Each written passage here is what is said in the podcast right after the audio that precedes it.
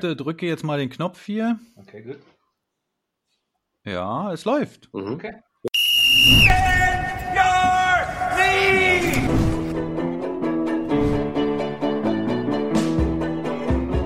Präsentiert von TheFan.fm. Oh yeah! Oh yeah! Einen wunderschönen guten Abend, guten Morgen, gute Nacht und natürlich guten Tag. Hier ist Band Your Knees, euer Lieblings-Eishockey-Podcast mit dem Fachmann und dem Quatschkopf. Und wir arbeiten uns mit Schwung Richtung dem nun inzwischen feststehenden DEL-Saisonstart am 17. Dezember. Aber wir wollen natürlich auch die anderen Eishockey-Ligen nicht vergessen, da wo schon Eishockey gespielt wird. Und darum soll es heute gehen, genauso wie um den Rest des Eishockey-Universums, Fakten, Meinungen und natürlich Geschichten warten auf euch. Und hier ist er, einer der besten Eishockey-Geschichtenerzähler Deutschlands, Stefan Ustorf. Oh, wow, das ist ja vom Allerfeinsten heute die Vorstellung. Ich weiß nicht, wie zufrieden ich als Geschichtenerzähler wie zufrieden ich damit bin, aber auch von mir. Schönen guten Abend, guten Tag, wann auch immer ihr euch entscheidet zuzuhören. Ich freue mich, dass ihr wieder alle da seid und ich glaube, wir haben euch auch heute wieder einiges zu bieten. Usti, ich höre einfach ständig, und da sind wir gleich schon beim Feedback, auch zur letzten Sendung, dass die Leute mir immer erzählen, dem Ustorf kannst du einfach stundenlang zuhören beim Erzählen. Ja, dann bin ich vielleicht im falschen Geschäft. Dann sollte ich mir vielleicht ein bisschen was anderes überlegen und weiß vielleicht Bücher aufnehmen für Audible oder so, weil das mache ich zurzeit auch. Ja, du könntest der Märchenonkel sein. Märchen erzählen, genau.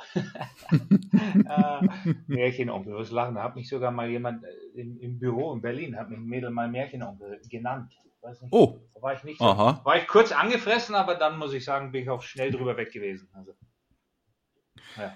Usti, kurz das Feedback, was ich so gesammelt habe, und ich habe es mir diesmal auch sogar aufgeschrieben, über Twitter kommt ja doch das ein oder andere rein. Vielen Dank dafür, viele Grüße an alle Follower, da auch von meiner Seite.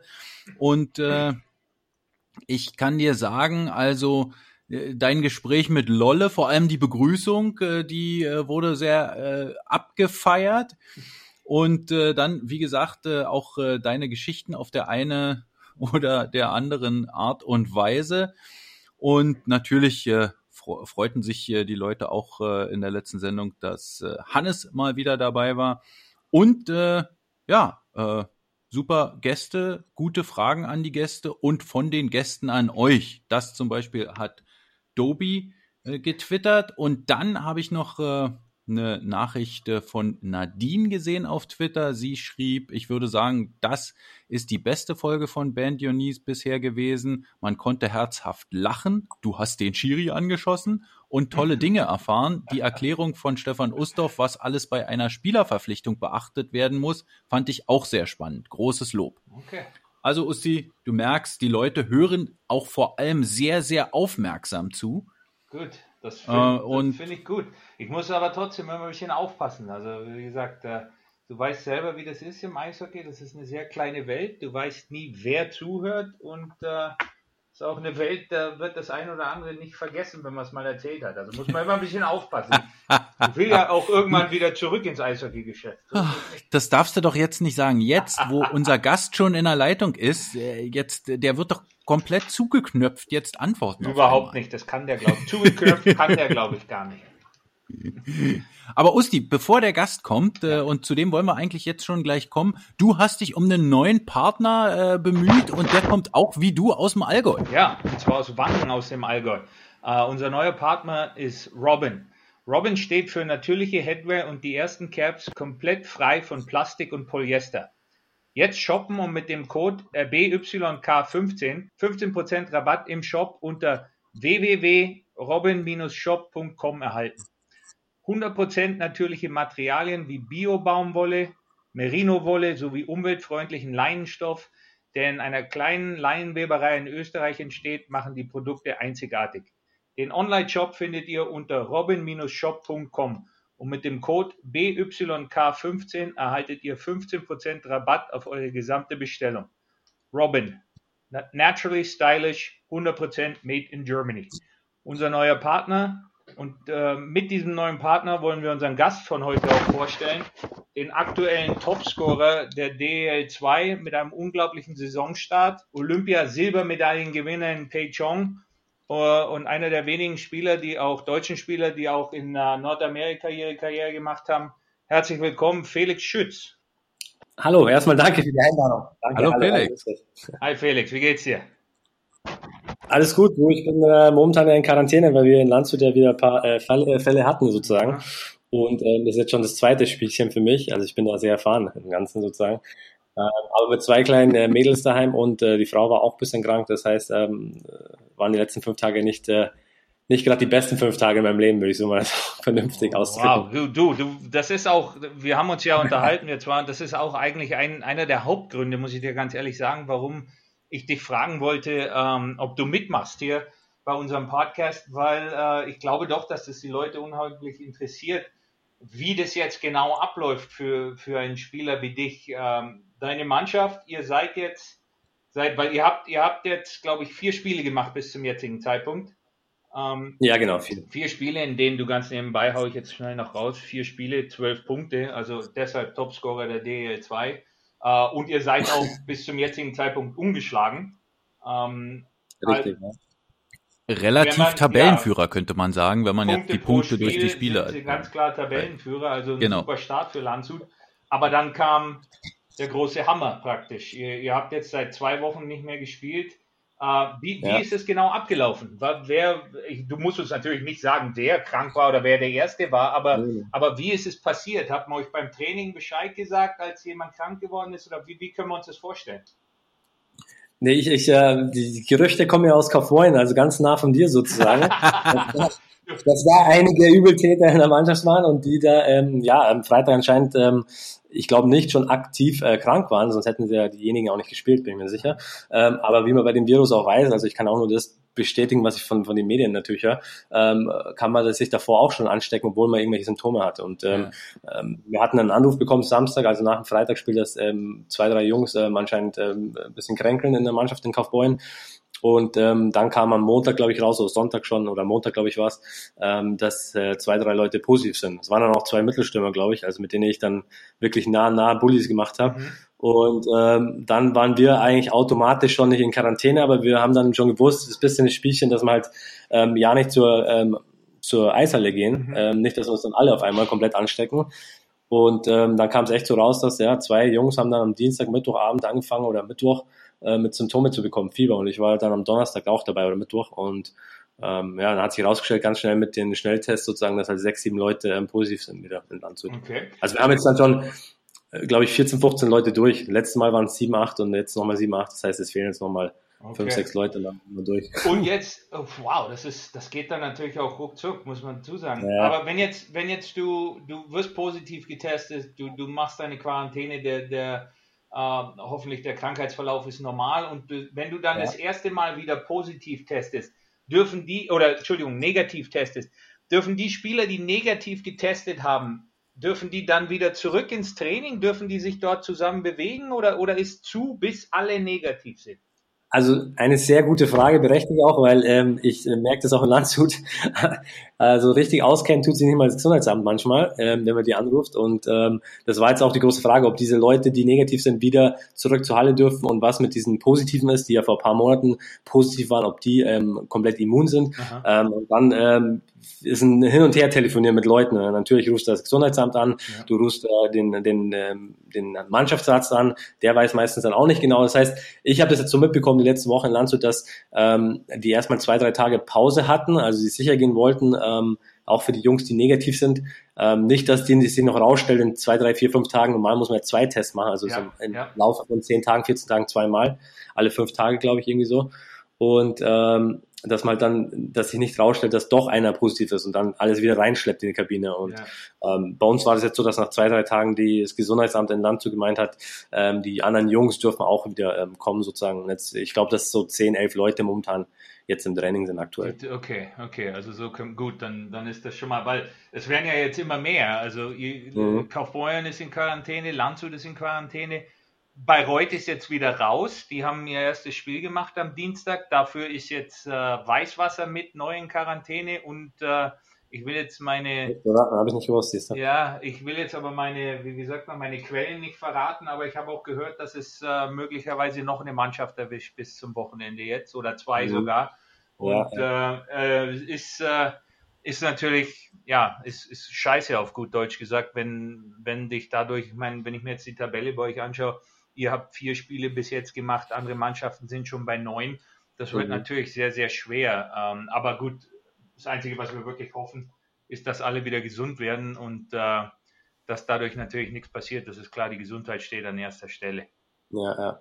Nee, ich gebe dir da vollkommen recht. Du hast es selber auch gespielt, du weißt es, dass du natürlich so einen Rhythmus hast unter so und wir hatten jetzt wirklich einen guten Lauf und du gehst dann halt ins nächste Spiel auch mit diesem Selbstbewusstsein.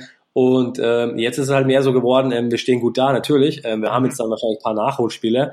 Ich kann jetzt bloß eine Sache noch erzählen, weil am Freitag steht ja dieses Kassel-Spiel aus in Kassel und da sind wir momentan, also die Landshuter wollen eigentlich nicht spielen, die haben ja nur 11 Spieler so. Ja. Und in Kassel drängen sie schon drauf, dass sie spielen, weil sie halt nicht wollen, dass, so war das anscheinend in der Liga intern ausgemacht, dass wenn irgendwo jemand krank ist, Quarantäne, dass man dann auf einmal sagt, man ist 2 Wochen raus und muss alle Spiele natürlich verlegen, verstehe ich auch. Da ist aber trotzdem halt die Frage jetzt, wenn du da hinfährst, man weiß nicht, wie sicher alle bei uns in Landshut halt auch keinen, ich meine, es gibt Leute, die haben keine Symptome und nichts und die fahren jetzt da vielleicht mit und stecken dann in Kassel welche an. Und gut, Kassel sagt sich natürlich, die wollen natürlich spielen, Landshut ist natürlich noch ein bisschen geschwächt, vielleicht 3 easy Punkte für die. Ja. Aber... Nein, so denkt nie jemand. Natürlich, so haben wir in Kaufbeuren auch gedacht, vor allem wenn es gegen Landshut ging. Das war immer ganz klar. Richtig. Deshalb wundert mich das auch nicht, dass ihr alle krank geworden seid, nachdem ihr nach Kaufbeuren gekommen seid. Weil das ist ja eine richtige Rivalität noch. Ja, aber es ist klar, die Regeln sind, glaube ich, relativ eindeutig. Wenn du 11 gesunde Spieler, glaube ich, zur Verfügung hast, dann musst du spielen. Ja. Das weiß ich eigentlich auch nur, weil ich, als ich sportlicher Leiter war in Berlin, sind wir, glaube ich, mal mit 12 oder 13 Mann nach Ingolstadt gefahren oder so. Ja, kann ich mich erinnern, ja. Da habe ich 4 Juniorenspieler oder so dabei gehabt und 2 Verteidiger waren meine Mittelstürmer, es war hochinteressant. Also da hättest du bei uns auf unserer Seite oder auf der Ingolstädter Seite hättest du eigentlich kein Eis machen müssen. Ja, da hättest du halt das klassische Hans Sache. Wir haben das probiert, aber ging nicht mehr, aber die Luft aus mit meinen 5 Mann. Jetzt muss ja trotzdem noch spielen in der eigenen Zone. Genau, also das war nicht so einfach. Ja. Aber sowas gibt's doch bei jeder Mannschaft einmal pro Saison, oder? Was meinst du genau? Dass irgendwie viele ausfallen? So, also also ich muss sagen, jetzt 11 und 12 ausfallen habe ich sehr, also okay. Kommt selten vor. Ich weiß nicht, Stefan, meinst du, also ich habe das nicht oft gesehen.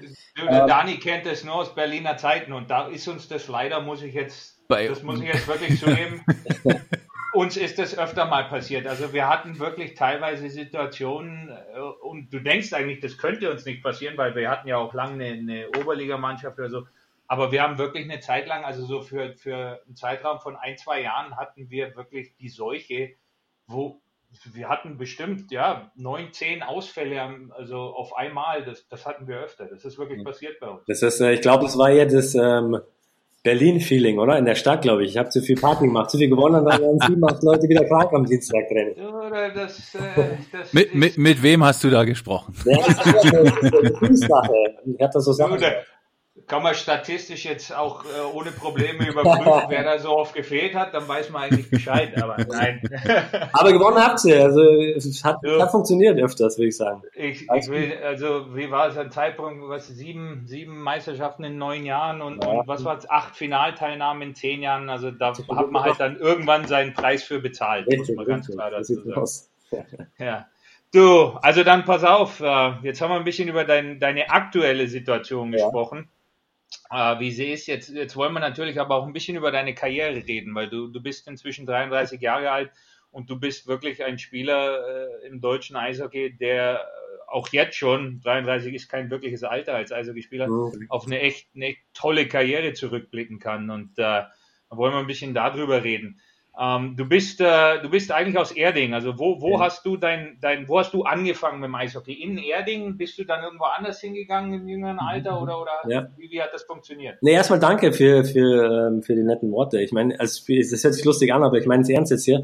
Als Spieler denkst du dir schon, wenn du älter wirst, hier so ein bisschen, wie die Karriere verlaufen ist, was du hättest besser machen können so selber hat man da immer ein bisschen ein anderes Gefühl, gell, für die eigene Karriere. Natürlich kann man sich ein bisschen messen, wenn man Meisterschaften gewinnt oder man ist mal Topscorer in der Mannschaft oder als Spieler weiß man, das ist jetzt nicht so die große Bedeutung an dem Ganzen, aber deswegen ist es nett, dass man so Worte von dir bekommt. Ich meine, du hast selber so eine Riesenkarriere gehabt, deswegen danke erstmal für das, Stefan. Kein Thema, du, die Zahlen bei dir, das spricht alles. Ja, ich hatte eine ziemlich wilde Karriere, muss man sagen, deswegen, ich habe nicht immer gewusst, ob die Leute das so als super positiv ansehen. Natürlich viele Vereine wechseln, aber es war dann auch immer ein bisschen bedenkt. Ich meine, die Geschichte will ich jetzt nicht alles auspacken hier, war halt auch immer ein bisschen blöd, natürlich, wenn du dann Angebote vom Ausland bekommst und das hat davor noch nie wirklich so einer gemacht, der nach Russland gegangen ist. Ich war da eigentlich schon immer ein bisschen offen für das Ganze. Natürlich hätte ich auch sagen können, ich hätte jetzt auch einfach in Köln mal 7 Jahre spielen können, wäre gleich auch gut gewesen, aber gut, im Nachhinein darf man nichts bereuen, weil es war so und es war auch, wie gesagt, toll. Ich wollte gerade sagen, und eben gerade deshalb, glaube ich, bist du ja auch so ein interessanter Gesprächspartner, weil du eben Dinge vorweisen kannst in deiner Vita. Da findet man nicht so viele, die sowas sagen können. Und ich habe jetzt hier Elite Prospects, ich habe dein Ding aufgehoben, also deine Seite aufgemacht. Auch du, wie viele andere auch im deutschen Nachwuchs oder in Deutschland überhaupt, die dann auch eine gute Karriere gehabt haben, du hast Zeit bei den jungen Adler Mannheim verbracht. Also ich muss dir ganz ehrlich sagen, ich habe da letztes Mal erst mit jemandem gesprochen. Ich weiß, ich würde mir jetzt fast wünschen, dass dieser Podcast, keine Ahnung, wie viele Millionen Eishockey-Fans erreicht und dass die Mannheimer das auch hören, weil da muss man natürlich den Mannheimer auch wirklich, den Daniel Hopp, die dieses Geld natürlich investiert haben, man weiß ja, was die alles da aufgebaut haben, Mannheim, ein riesen Lob geben, weil ich weiß nicht, wie viele Spieler, du hast gerade angesprochen, also das ist wirklich unglaublich, wie viele Spieler durch dieses Jungadler-Konzept durchlaufen ist. Mein Bruder damals, der war 83 Jahre, ist da durchgelaufen. Ich weiß, viele, Seidenberg, Yannick, Dennis sämtliche auch vor denen noch und auch Leon Dreiseitl war drin. Also die ganzen Spieler, die jetzt auch drüben sind in Amerika, sind alle irgendwie durch dieses ganze Konzept durchlaufen und muss man denen echt ein großes Lob geben. Also haben sie echt toll gemacht die letzten Jahre und absolut, die haben, es war vor ein paar Wochen oder so, noch vor dem NHL-Draft, war im Sportsnet, CA, das kennst du mit Sicherheit auch, war ein großer Artikel über das Nachwuchsprogramm der Adler Mannheim und da haben sie dann eben auch mal so ein bisschen aufgelistet. Ich nehme jetzt nur mal die der letzten 10 Jahre oder so, ob das ein Dreiseitl, ein Kahun, ein Michaelis, ein Seider, ein Stützle, das sind alles... Die kamen alle aus diesem Programm. Dieses Programm, die Zahlen, die da aufgerufen worden sind, 2,2 Millionen Euro im Jahr, Jahresbudget. Jeder Spieler, der in diesem Programm ankommt und da durchgeht, kostet den Verein, haben sie gesagt, 40.000 Euro. Das sind natürlich Zahlen, die hat niemand anders in Deutschland, aber die Resultate, die dabei, muss man jetzt auch wirklich so sagen, nicht nur für Mannheim selber, aber fürs deutsche Eishockey bei rauskommen, die sind schon, da kann man nur einen Hut ziehen und kann man nur sagen, danke und bitte weiter so, weil da profitieren wir im Endeffekt alle von, muss man jetzt ganz klar so sagen. Richtig, ja, sehe ich genauso. Ja. Und du bist dann nach Landshut zurück, hast auch ein bisschen Zeit in der 2. Liga verbracht mit Landshut und hast dich dann entschlossen, Juniorenhockey in Kanada zu spielen. Also genau, ich war in Erding sozusagen, genau, und dann ich war eigentlich schon immer ziemlich heimatverbunden, ich weiß nicht wieso, also jetzt im Nachhinein, wenn ich schaue, bin ich eigentlich nur unterwegs gewesen, aber damals, wo ich noch jung war, war ich schon ziemlich heimatverbunden eigentlich mit Erding und ich weiß, dass alle meine Freunde, die Christoph Gablick, Pillmeier, die dann natürlich alle aus Bayern kamen, das sind nach Mannheim schon ein Jahr vor mir gegangen in das Jungadler und ich bin dann ein Jahr später, war dann auch nur ein Jahr dorten und bin dann zurück nach Landshut, genau in 2. Liga. Damals war das so, wo viele gesagt haben, die Frage ist jetzt noch ein Jahr länger DNL spielen als Overage sozusagen, also gegen viele Junge zu spielen, ob das besser ist oder ob gleich in die 2. Liga gegen Profis zu spielen. Und damals habe ich mich entschieden, dass ich da vielleicht ein bisschen näher heim will und in der 2. Liga anfangen. Da war auch damals der Trunschka, muss ich den richtigen Namen sagen, Bernd Trunschka war der Manager, Und der hat da wirklich wahnsinnige Arbeit gemacht mit den jungen Spielern auch, hat man einfach gemerkt, dass der da leidenschaftlich im Ganzen dabei war.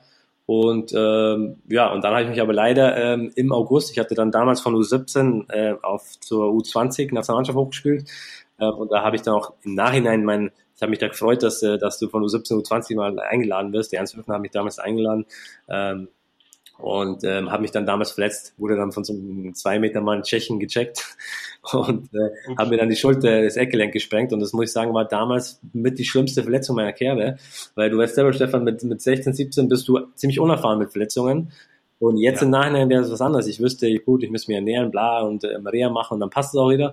Damals hatte ich ja keine Ahnung, und da bin ich da operiert worden, haben sie mich auch ein bisschen komisch operiert, musste dann nochmal operiert werden, 3 Monate später, also es war wirklich... eine schwere Verletzung, hat mich da auch zurückgeworfen. Wie gesagt, habe ich 2 Ligaspiele nur gemacht in der zweiten Liga, oder ich weiß gar nicht mehr, 10 oder ich muss mal nachschauen in der Statistik. Du hast nicht. Also ich schaue gerade, bei mir sind es 24, waren es echt zu viel, okay. Ja, ich habe 24 Spiele gemacht, aber ich habe dann gemerkt, ich habe da 10, 15 Kilo abgenommen, ich hatte keine Chance, gegen Profis zu spielen. Das Männer, die waren einfach anders.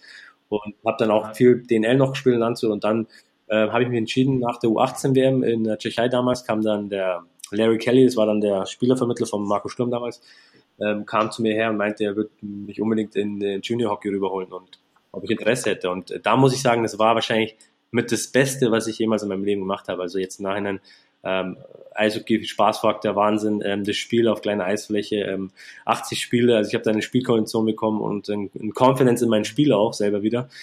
Viele Punkte gemacht, nicht so, dass du sagst, du spielst eine zweite Liga mit jungen Jahren und hast dann 3 Punkte.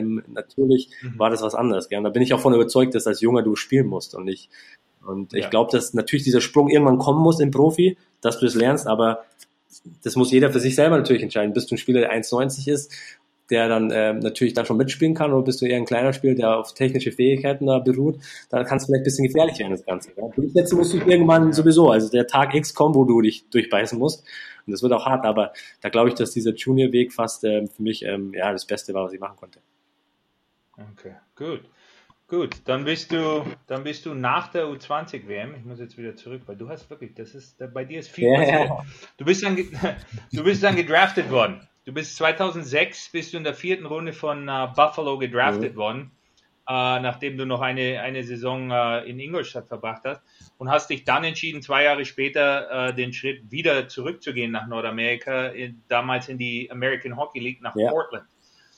Und da verbindet uns... Usti, eine Sache, du hast vergessen, dass er zwischendurch mit dir zusammen noch aufgestiegen ist. Das stimmt. In der Nationalmannschaft. Ja, das war, welche Saison war das? Ja, da habt ihr zusammen gespielt, das einzige Mal wahrscheinlich. Jetzt muss man kurz hoch, ihr könnt es ja rausschneiden, habt ihr gesagt. Sorry. Ja, klar. Runter, deswegen sind wir alle eingesperrt. Ja, okay. Ich muss bloß schauen mit dem Internet. Genau, pass mal auf.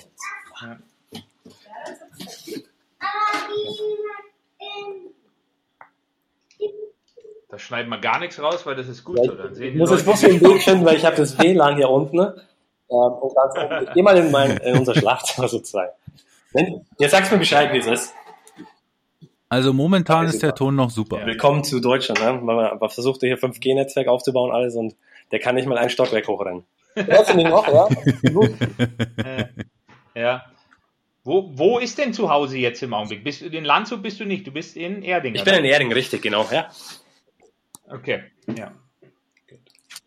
Kann natürlich auch mit der niederbayerischen Gegend zu tun. Niederbayern? So hey. Das ist nicht Niederbayern, Usti. Das ist genau an der Grenze. Nee, Erding ist nicht Niederbayern. Nein. Wir sind richtig Oberbayern. Oh. Du musst es sagen. Dann entschuldige ich mich jetzt. Alles Erding gut, ich bin ja nach Straubing gefahren letztes Jahr. Musst dir vorstellen, da fährst du auf die Autobahn, schön an einem BMW-Werk vorbei, also wirklich internationales Autohaus. Ja. Und da hast du dann mal so 20 Minuten lang kein Netz mehr gehabt. Also ich meine jetzt wirklich nicht mehr einen Strich mehr. Da war gar nichts mehr da. Du konntest nicht mehr telefonieren, nichts machen. Da habe ich mir immer gedacht, das kann nicht sein, oder? Also wir reden hier von Internet und bla, und du hast nicht mal nichts an deinem Handy. Also wirklich unglaublich. Autonomes Fahren soll kommen bald. Das bestimmt. Das ist Niederbayern, das kann sein. Ja, ich sag ja Niederbayern. Ja, genau. Ja, okay, also zurück. Das stimmt. Ihr habt zusammengespielt. 2006 haben wir... Was, 2006? 2006, ja. Nee. Glaube ich schon. War 5. War 6 in Amiens? Ich glaube, 6 war es. Ja, nee, war 2006 in Frankreich, da warst du noch wirklich ein ganz junger Kerl, haben wir zusammen in der B-Weltmeisterschaft gespielt und sind zusammen aufgestiegen noch, ja, das stimmt. Ja, oh, da war es ja wirklich noch jung. Ja, da war ja damals das so, ich muss mich gerade erinnern, weil ich gegen einen Eddie gespielt habe, jetzt vor 2 Wochen, 3 Wochen mit Frankfurt, mit Lewandowski. Mhm. Und der war damals halt einer von denen, den der Uwe da ein bisschen, glaube ich, aussortiert hat. Und jetzt im Nachhinein muss ich sagen, stimmt, verstehe ich das Ganze natürlich auch besser. Es kommt immer irgendwann in der Zeit in der Nationalmannschaft, wo halt wirklich Spieler, natürlich willst du so lange wie möglich spielen und die Nationalmannschaft ist toll und es ist eine Ehre, da zu spielen, macht auch Spaß, mit den Jungs wieder zu sehen und auf einem gewissen Level sich immer wieder zu testen als Sportler, wie du halt fit bist und wie du drauf bist. Aber da kommt natürlich die Zeit, wo du halt dann diesen Umbruch halt nicht vergessen darfst. Und damals hat der Uwe halt wirklich 2, 3, glaube ich, Leute, ich weiß nicht mehr, die anderen waren eingeschickt sozusagen. Der Buschi war dabei, glaube ich, der Frankie Hördler, weiß ich jetzt nicht. Warte, ja, die waren dabei. Die waren alle, Frankie war auch dabei. Frankie war dabei, also die waren alle, die sind ja auch alle in deinem Alter so, also die waren auch relativ jung. Ja, Buschi ist ein bisschen älter. Die sind 3 Jahre älter, Frankie. Buschi. Die waren dann eigentlich schon, die waren da schon richtig dabei in der Nationalmannschaft. Und dann hat der einen Gavlik natürlich. Der Googler, der Philipp, der ist jünger als du, kann es sein? Das war der Jüngste damals. Ich war eigentlich der Jüngste damals, weil unsere 4. Reihe war sozusagen Gogi, ich und Gavlik. Und wir waren alle 87 Jahre, plus Gogi und der Gabi haben im August Geburtstag, ich habe November.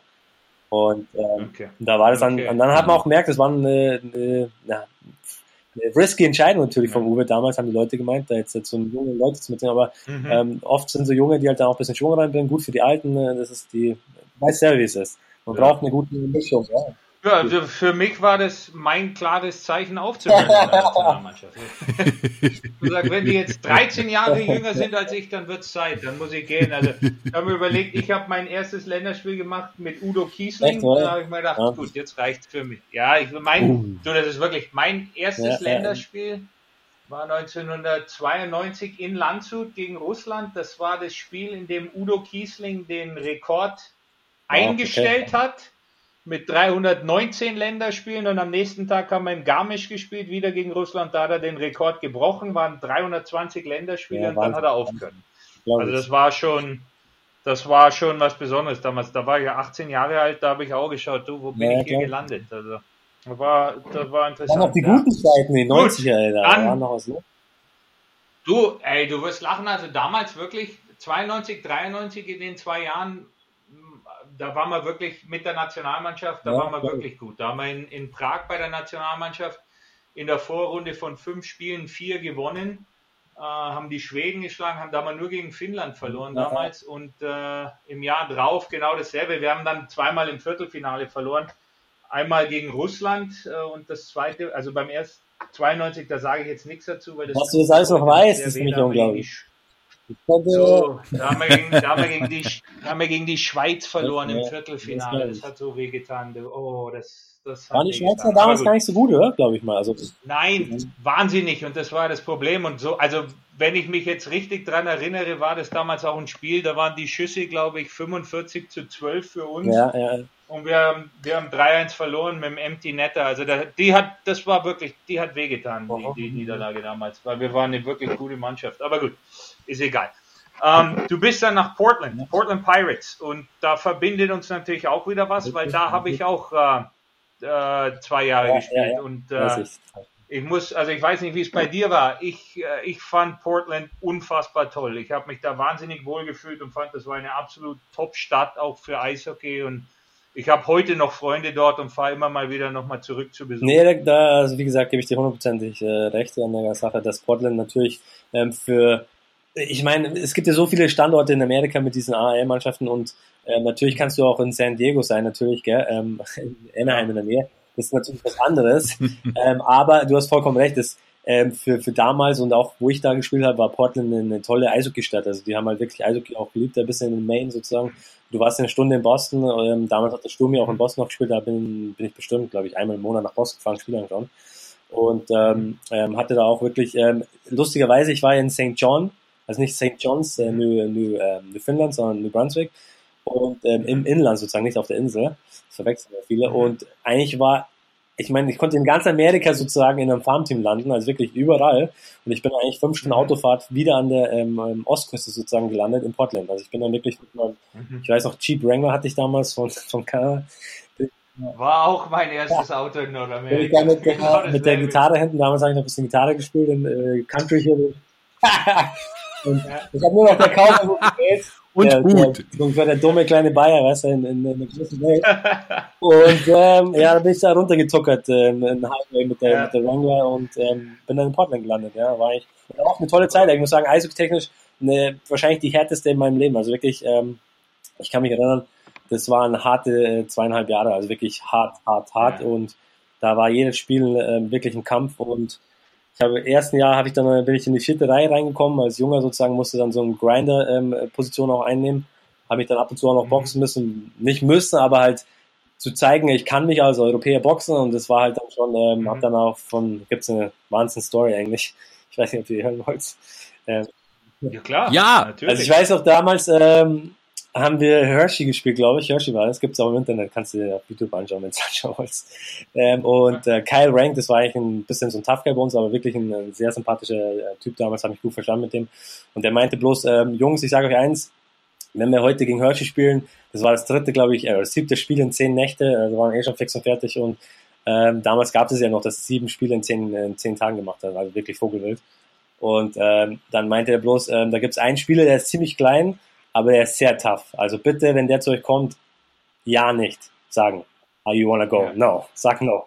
Ja. Und damals, glaube ich, war ein paar Wochen, hatte ich eine harte Zeit mit dem Trainer auch ein bisschen, habe mich da ein bisschen zeigen müssen und durchkämpfen, kennst du das ganze Spielchen mal. Dann war es, glaube ich, 5-1 für Hirsch gegangen, das war noch im letzten Drittel, und ich habe da nicht wirklich zugehört, was der Kai Rank gesagt hat, wer das war, welcher Name. Und dann kommt ein Spieler auf dem Eis zu mir her, wirklich so groß wie ich, wenn nicht, wahrscheinlich noch ein bisschen kleiner, und fährt einen Check zu Ende, du kennst das ganze Trash-Talk, red mit dem so ein bisschen, er sagt, hey, you wanna go?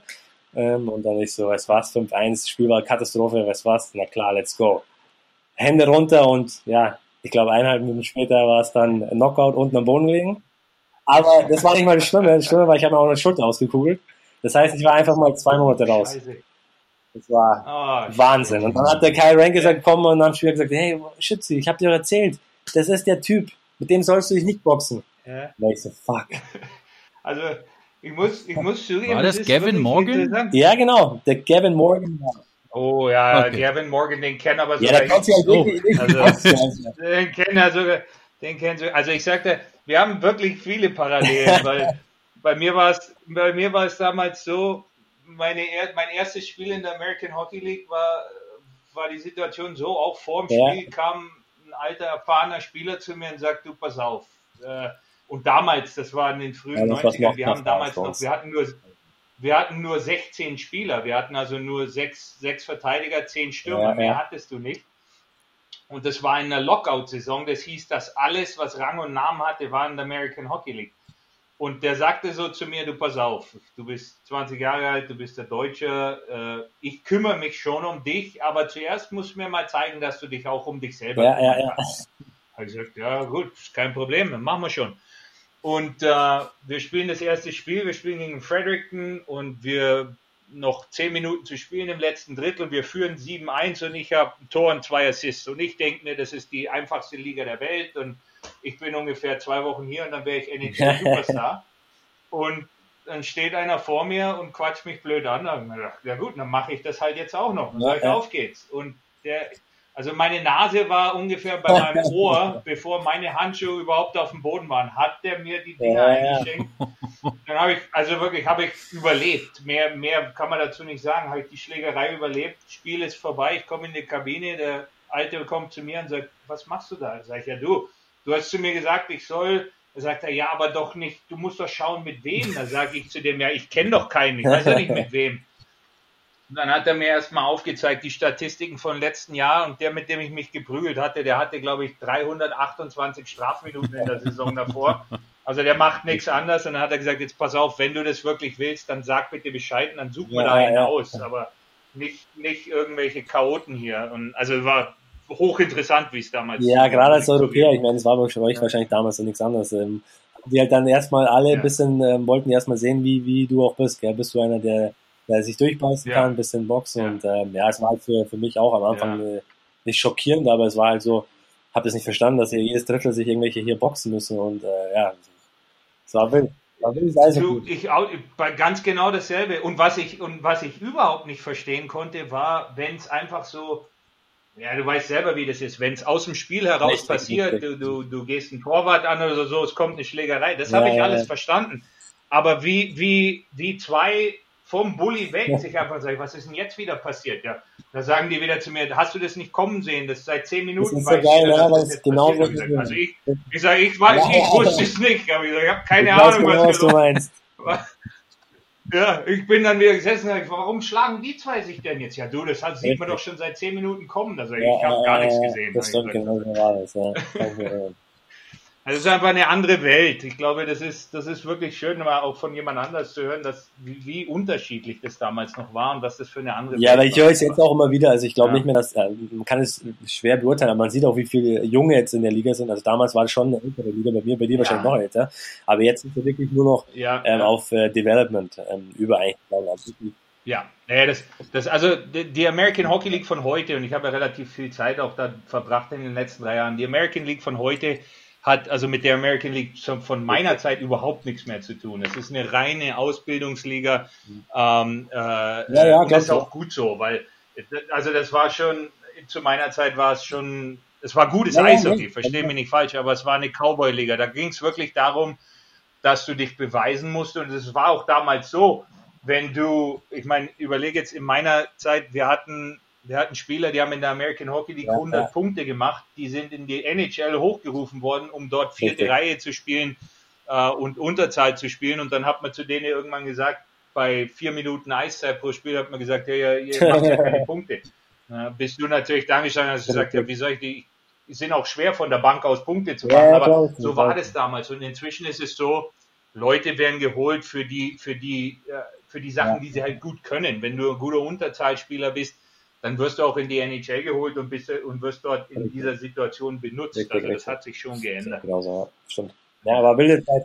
Gut, du. Ja, wilde Zeit. Schöne Zeit, aber wie gesagt. Für mich sehr wichtig zu lernen, das ist was Hartes, und das muss man tun. Also für mich auch sehr wichtig. Danke. Ja, ich habe meine Zeit in Nordamerika wirklich sehr genossen, gebe ich zu. Du bist dann zurückgekommen nach Deutschland, hast Zeit in Ingolstadt und Köln verbracht. Das überfliegen wir jetzt mal, weil ich wollte mit dir wirklich auch über deine Zeit in der KHL reden. Ja. Du bist noch, ich will jetzt nicht sagen Anfangsstadium, aber es war noch ein bisschen früher in der KHL, als du damals dorthin gegangen bist. Erzähl ein bisschen. Du, ich weiß nicht, gab es damals andere Deutsche in der Liga, und wie bist du überhaupt dazu gekommen? Moment, jetzt erstmal. Es war irgendwie, glaube ich, die Premierensaison von dem ersten Team in Sibirien, in der er mitgespielt hat, glaube ich. Wladiwostok. Also das ist ja nun wirklich am anderen Ende quasi der Welt sozusagen. Das, wie war das, als du da hingekommen bist? Genau, die Frage. Ich kann dir sagen, ich weiß noch genau die 8 Stunden 50. Das war dieser Flug von Wladiwostok nach Moskau, den sind wir jede Woche angetreten. Also es war toll, mit 4 Stunden Zeitunterschied. Also war auch gut. Ja. Nee, aber ich muss ja sagen, jetzt grundsätzlich, ich bin da hingekommen, wie war das denn? Ich bin damals von Amerika zurück. Jetzt im Nachhinein nochmal kurz das Thema ansprechen. Ich hätte vielleicht auch noch 1-2 Jahre, jetzt im Nachhinein wie Buffalo, wenn man die Situation gesehen hätte, hätte ich 1-2 Jahre vielleicht nicht durchgehalten. Dann hätte ich vielleicht auch eine Chance bekommen, aber du weißt selber, ich bin eigentlich nicht einer, der danach denkt, ich sage, also jetzt bereue ich alles. Es war halt damals so, und die Entscheidung war okay, bin nach Deutschland zurückgekommen, bin dann nach Ingolstadt gegangen. Damals war das vertraglich mit Ingolstadt so vereinbart, dass ich, wenn ich zurückkomme in Deutschland, dass ich in Ingolstadt spielen muss. Ich hatte damals ein gewisses Problem mit dem Tschernomatz. Ich meine, ich will jetzt in diesem Podcast nicht irgendwelche Leute hier irgendwie schlecht dastehen lassen. Also, so ist es auch gar nicht. Ich hab in meiner Karriere eigentlich schnell gelernt, dass doch viele Sachen, die, wenn die schiefgegangen sind, wirklich auch wahrscheinlich viel an mir gelegen sind. Glaube ich, wird man so weise, wenn man älter wird, dass es am Schluss wirklich nur an sich selber liegt, ob du ein Problem hast mit dem Trainer. Und das ist so eine Erfahrungssache, die, wenn ich jetzt gewusst hätte, vor 12 Jahren, hätte ich viel anders gemacht in meiner Karriere. Aber gut, damals hatte ich da gewisse Schwierigkeiten mit einem Ritsch und bin dann nach Köln gegangen. Uwe wollte eigentlich schon immer, dass ich komme. bin nach Köln gegangen und dann bin ich sozusagen dann 2 Jahre später von Köln nach Wladiwostok. Ja, das war nach einer WM. Ich habe dann eine WM in Finnland gespielt und war eigentlich schon immer sehr interessiert an russischen Markt. Natürlich hat man damals auch, ich würde jetzt lügen, wenn ich sagen würde, Geld spielt keine Rolle. Natürlich spielt Geld auch eine Rolle, selbstverständlich.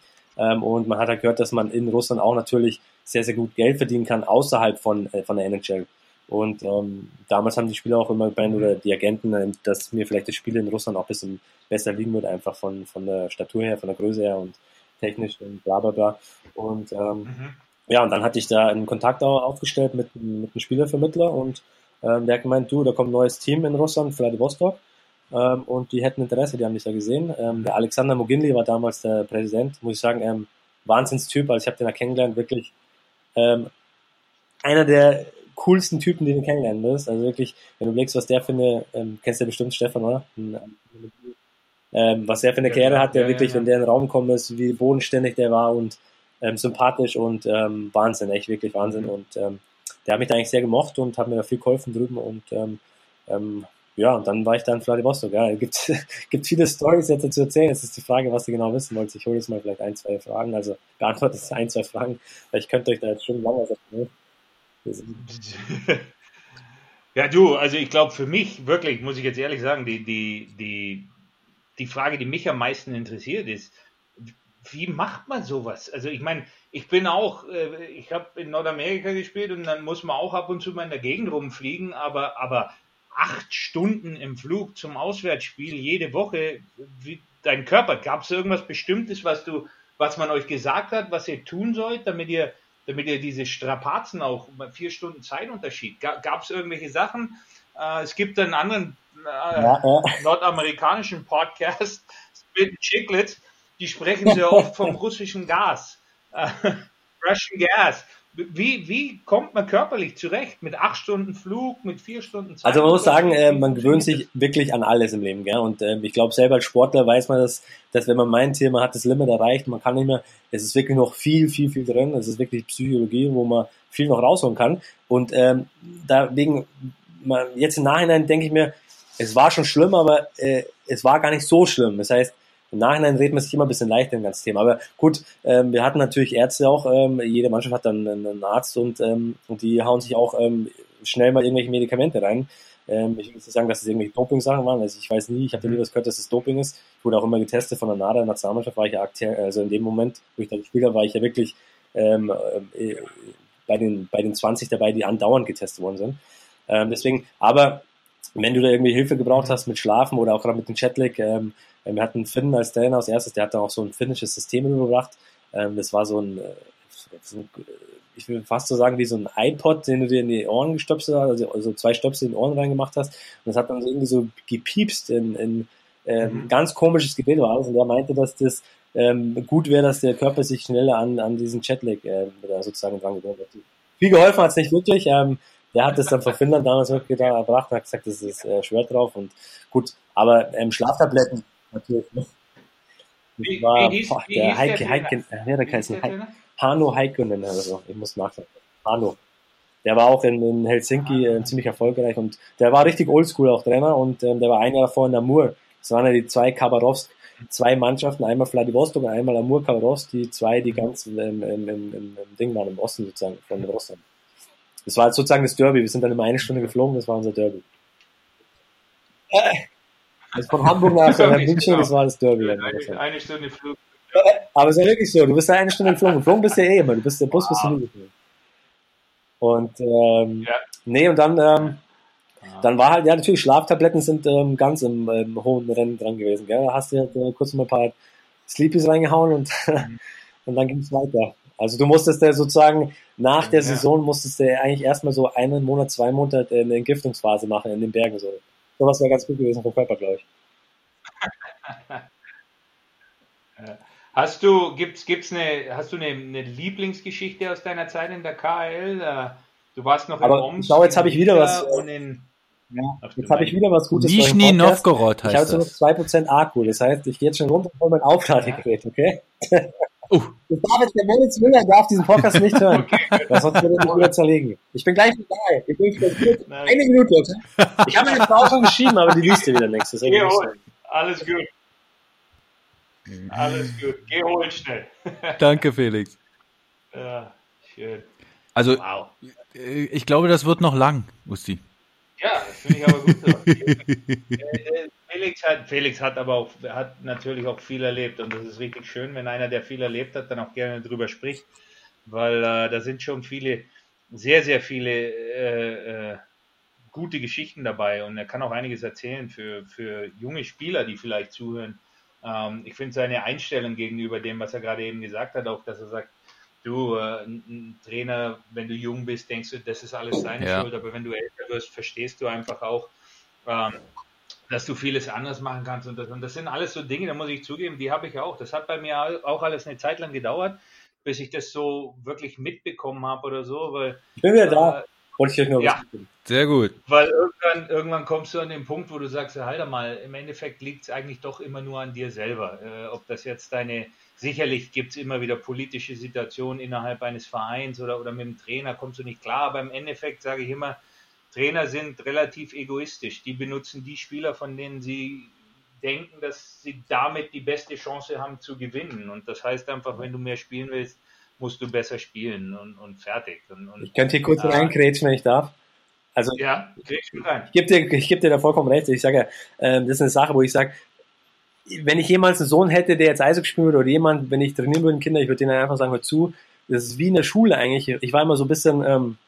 für mich war Gerechtigkeit immer sehr wichtig, aber ich habe gemerkt, in einem Business, wo es auch um Geld geht natürlich und ich glaube, das ganze Leben ist so, jeder muss für sich selber natürlich dann auch eine Entscheidung treffen, wiefern will er was machen und es ist auch jedem selber überlassen, aber als Trainer, also als Spieler musst du halt ganz schnell lernen, dass der Trainer der Chef ist und wenn der halt sagt, hör zu, ich will an der blauen Linie, dass du einen Puck tief schießt, aber du selber meinst, nee, das ist nicht gut und du machst es nicht, dann wirst du wahrscheinlich langfristig es schwer haben.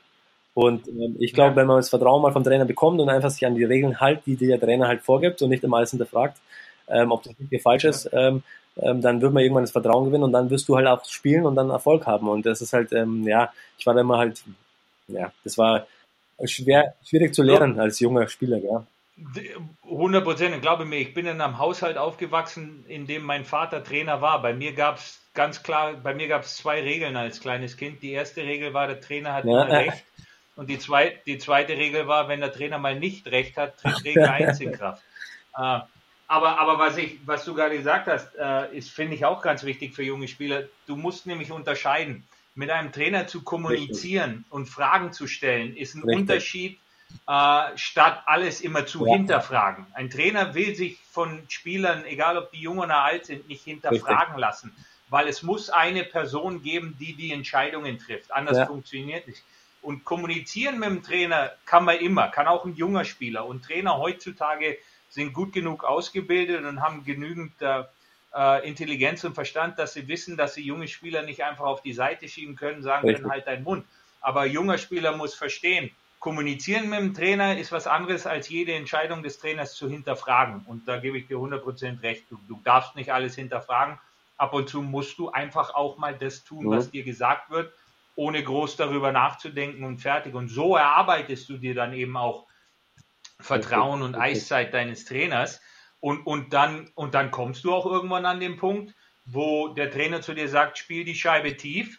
Du entscheidest dich, was anderes zu machen. Das funktioniert und der Trainer kommt, klopft dir auf die Schulter und sagt, hast die bessere Entscheidung getroffen. Ja, ich finde es ja lustig, weil du halt, du hast ja noch mehr Erfahrung als ich jetzt den ganzen.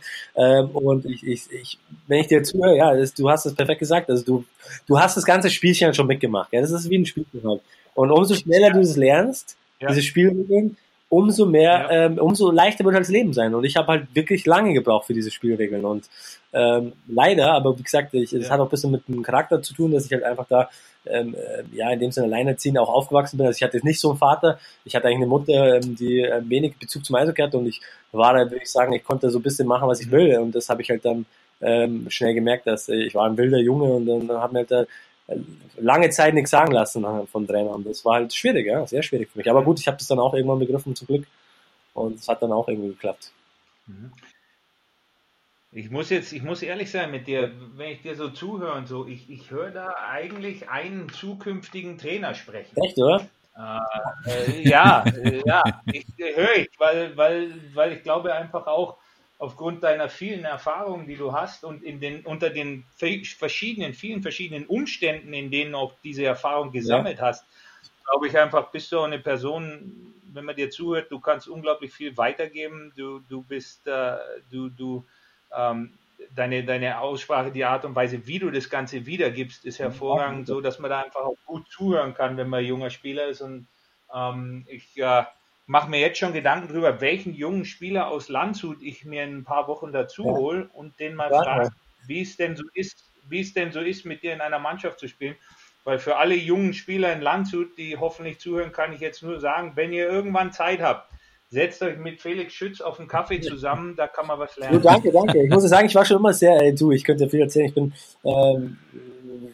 bei einigen Sachen sehr, ich bin ein sehr positiver Mensch und ich bin da eigentlich für viele Leute, ich will nicht sagen anziehen in dem Sinn, weil ich halt einfach Sachen, ich muss dir recht geben, wahrscheinlich dadurch, dass ich einfach wirklich viel gesehen habe, in Schweden gespielt habe, da auch mit Leuten zusammengearbeitet habe, mit Trainer, so viele Trainer von auf der ganzen Welt kennengelernt habe, auch systemmäßig habe ich mir da selber schon immer ein gewisses Bild von dem Ganzen gemacht und habe auch gesehen, was halt wirklich funktioniert, gell? Also man kann da stundenlang über das Thema reden, hinzugehen und Spieler individuell auf einmal, man sagt herzu, das darfst du auf dem Eis so nicht machen. Ich habe das mit den Jahren gemerkt, dass das eigentlich total der falsche Weg ist, an den Ganzen dran zu gehen, weil die Spieler meistens wirklich, also ich würde mal sagen 99% der Spieler, nicht absichtlich einen Fehler machen.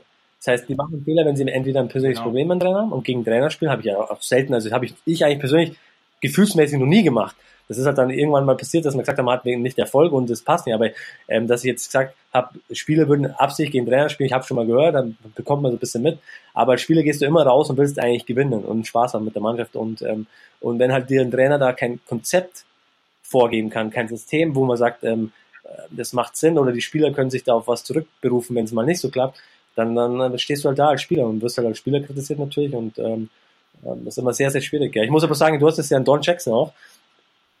Ich muss sagen, Riesenfan, also ich weiß nicht, wie du es siehst, ich habe München nur ganz kurz gehabt, aber ich habe da viel beobachtet, wie er was er macht und es sind so Kleinigkeiten, wo der wirklich, wo ich mir manchmal überlegt habe, macht er es einfach wirklich aus Zufall, weil er charakterlich so ist und das passt einfach, also wirklich so, wo du sagst, du, macht er das jetzt und es hat einfach, oder hat der wirklich dahinter Gedanken und der macht das mit System, das war immer meine Frage ein bisschen, weil er komplett verwirrt vorkommt, aber ja. Du hast ja wahrscheinlich 6 Jahre und 5 Meistertitel später und ich weiß bis heute immer noch nicht, ob er Sachen absichtlich macht oder nicht. Ich kann es dir nicht sagen. Ich kann dir nur so viel dazu sagen, dass ich in den Gedanken, die du dir natürlich machst über deine eigene Karriere und wenn du dann auch, weil ich ja auch weiter im Geschäft bin, du willst dich auf deine eigenen Erfahrungen berufen, du möchtest das, was du gelernt hast, auch verwenden. Und ich habe viel über meine Zeit mit Donny nachgedacht. Und warum? Und mir ist auch die Frage sehr oft gestellt worden, warum ist Don Jackson als Trainer so erfolgreich? Und ich muss dazu immer nur sagen, A, ist er so erfolgreich, weil er eine ganz feine Art hat, Menschen zu behandeln. Du hast bei Don Jackson immer das Gefühl, wenn es 5 Minuten sind, sich mit dir unterhält, dann für diese 5 Minuten bist du der wichtigste Mensch in seinem Leben, weil er sich da mit dir unterhält. Fertig, aus. Und er gibt dir die Zeit und was sein Eishockey angeht, glaube ich einfach, und das hat auch gedauert, muss ich ehrlich zugeben, für mich das zu realisieren, sage ich jetzt mal, oder für mich so zu verarbeiten. Weil zu der Zeit, als es passiert ist, du weißt es selber, du hast nicht lang für ihn gespielt, aber ich habe 6 Jahre für ihn gespielt. Training bei Don Jackson kann ganz schnell zu einer Katastrophe werden, weil es immer dasselbe ist. Es ist immer das Gleiche. Der Don Jackson macht jeden Dienstag das Gleiche, jeden Mittwoch das Gleiche, jeden Donnerstag das Gleiche. Und das hat er bei uns wirklich 6 Jahre lang so gemacht. Und wenn du Spieler bist und nicht viel drüber nachdenkst, irgendwann drehst du durch, weil du sagst, das kann ja nicht sein, ich flippe hier aus. Aber wenn du dann anfängst, drüber nachzudenken, was er damit erreicht als Trainer, ist einfach das, dass seine Spieler, es gibt bestimmte Sachen, die der Don Jackson von seiner Mannschaft verlangt, okay, ob im System Dingen jetzt. Es gibt bestimmte Systemdinge, die verlangt er von seiner Mannschaft, da gibt es nichts zu diskutieren, die werden so gemacht.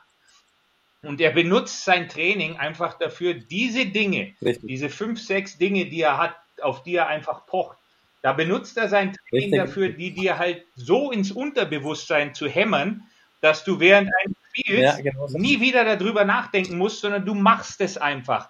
Und damit kauft er dir Zeit und Platz als Spieler, kreativ zu sein. Weil du über die fundamentalen Dinge, von dir will, über die brauchst du nicht nachdenken, die machst du. Und deshalb hast du mehr Zeit für die kreative Seite des Eishockeys. Und deshalb spielen Don Jacksons Mannschaften auch immer schönes, kreatives Eishockey mit der Scheibe offensiv, weil er ihnen durch sein Training und durch sein System diese Zeit kauft. Und als Spieler muss dir das erst klar werden. Und wenn dir das dann klar wird, sagst du, ich mache genau das, was du von mir willst im Training, weil ich weiß, dass ich dadurch während des Spiels andere Sachen machen kann. Und das dauert immer ein bisschen. Aber deshalb war er in meiner Zeit einer meiner Top 2 Trainer, für die ich hier spielen dürfte. Also je länger ich drüber nachdenke, desto besser gefällt mir. Also ich sage zu 100%, ich kann das nur alles bestätigen, was du gesagt hast. Ich habe ihn ja kurz nur gehabt. Aber wie gesagt, ich habe wirklich in der Zeit, wo ich ihn hatte auch, und ich habe oft auch gegen ihn gespielt natürlich, ich habe immer gedacht, auch so, wir haben damals so hart trainiert mit dem Uwe Krupp, gell? Wir hatten ja ein brutales Team, wo wir im Finale dann gegen euch verloren haben. Warst du da noch dabei, Stefan? Ja. Nicht mehr, gell? Nee, da war ich nicht mehr dabei. Das war 2013, richtig? Und ich sage ja, wenn jede andere Mannschaft, gell, wenn gekommen wäre, hätten wir weggeputzt im Finale, wirklich weggeputzt. Außer Berlin. Da hatten wir keine Chance, weil die natürlich so erfahren waren. Und was bei mir beeindruckend war, auch immer, wie du gesagt hast, wir könnten jetzt stundenlang über das Thema reden, aber für mich Trainer zu sein, ist mit Abstand, wirklich mit Abstand, die schwierigste Position in einem Club. Natürlich gibt es viele, viele andere Positionen, die wichtig sind, ganz klar. Aber Trainer sein ist mit Abstand das Schwierigste und Trainer sein ist halt wirklich eine Position, die, wenn du richtig gut bist, du kriegst schon viel Lob, aber ganz schnell sind die Leute auch gegen dich. Also das heißt, die Dankbarkeit in der Job ist halt wirklich schon sehr, sehr wenig. Und oft mal 6, 7 Jahre irgendwo auszuhalten, Erfolg zu haben, ist schon sehr, also das schaffen ja auch nur wenige. Das heißt, Trainer kommen und gehen, gell, man weiß das. Und das ist das Entscheidende, weil ich habe viele kennengelernt, ich will jetzt da keinen Namen nennen, aber ehemalige Spieler gehen einfach hin und sagen zu, ich mache Trainer, das schaffe ich schon irgendwie. Und dann merkst du halt, Trainingssteuerung, wie du es angesprochen hast. Was willst du mit deinem Training unter der Woche eigentlich rausbekommen? Was willst du rausbekommen? Willst du das System drin? Welches Fitnesslevel? Gibt es bei dir überhaupt ein Fitnesslevel? Zum Beispiel, wir haben in Schweden hier in Landshut, der ist auch sehr gut mit Trainingssteuerung. Der war in Ferostad, aber in der ersten Liga, und der macht mit einer Stoppuhr halt das ganze Training. Das heißt, der hat da gewisse Intervalle, die er fährt, und die macht er in Übungen rein. Und davon bin ich überzeugt, das hat der Don auch immer gemacht. Und der Don hat auch immer diese scheiß Stoppuhr unterm Spiel. Und da fragen sich Leute auch beim Pavel Groß zum Beispiel. Ich sage, ich habe das jahrelang analysiert, weil ich mir immer gedacht habe, was machen die genau? Zum Beispiel, wie bekommen die es hin, dass die jedem Spieler eine gewisse Eiszeit geben? Weil ich kenne es ja, Leon Dreisat, das beste Beispiel auch in Edmonton, weißt du? Der McDavid Air, die spielen jetzt NHL-Niveau, ist aber für mich auch Prinzip Eishockey, alles gleich, ob das jetzt NHL ist, Europa, im Endeffekt ist immer dasselbe.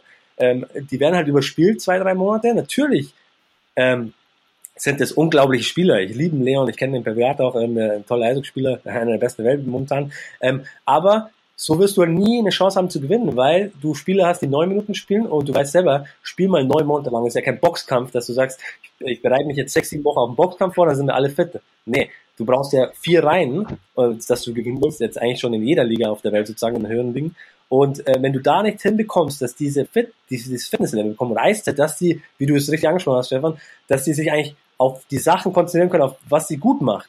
Und wenn die dann hingehen und mit 9 Minuten irgendwie rumhacken müssen und der Trainer beschimpft die dann auch noch, dann weißt du, das wird niemals funktionieren. Es wird niemals funktionieren. Niemals. Und das ist also so eine Sache, der Don hat immer diese Stoppuhr, was brutal clever ist.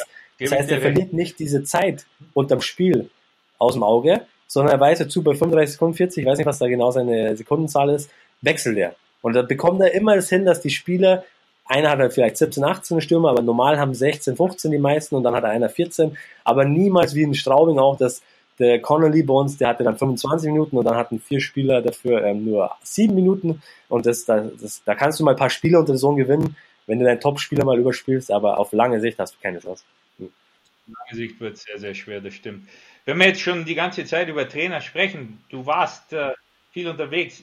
Wer war der Trainer, für den du am liebsten gespielt hast, von dem du am meisten gelernt hast, in dem Sinne, von dem du sagst, für den würde ich jeden Tag wieder spielen? Wer war das? Also ich muss jetzt, gibt's da einen? Oder? Ja, ich muss halt sagen, ich habe ein sehr persönlich sehr, sehr gutes Verhältnis zum Uwe.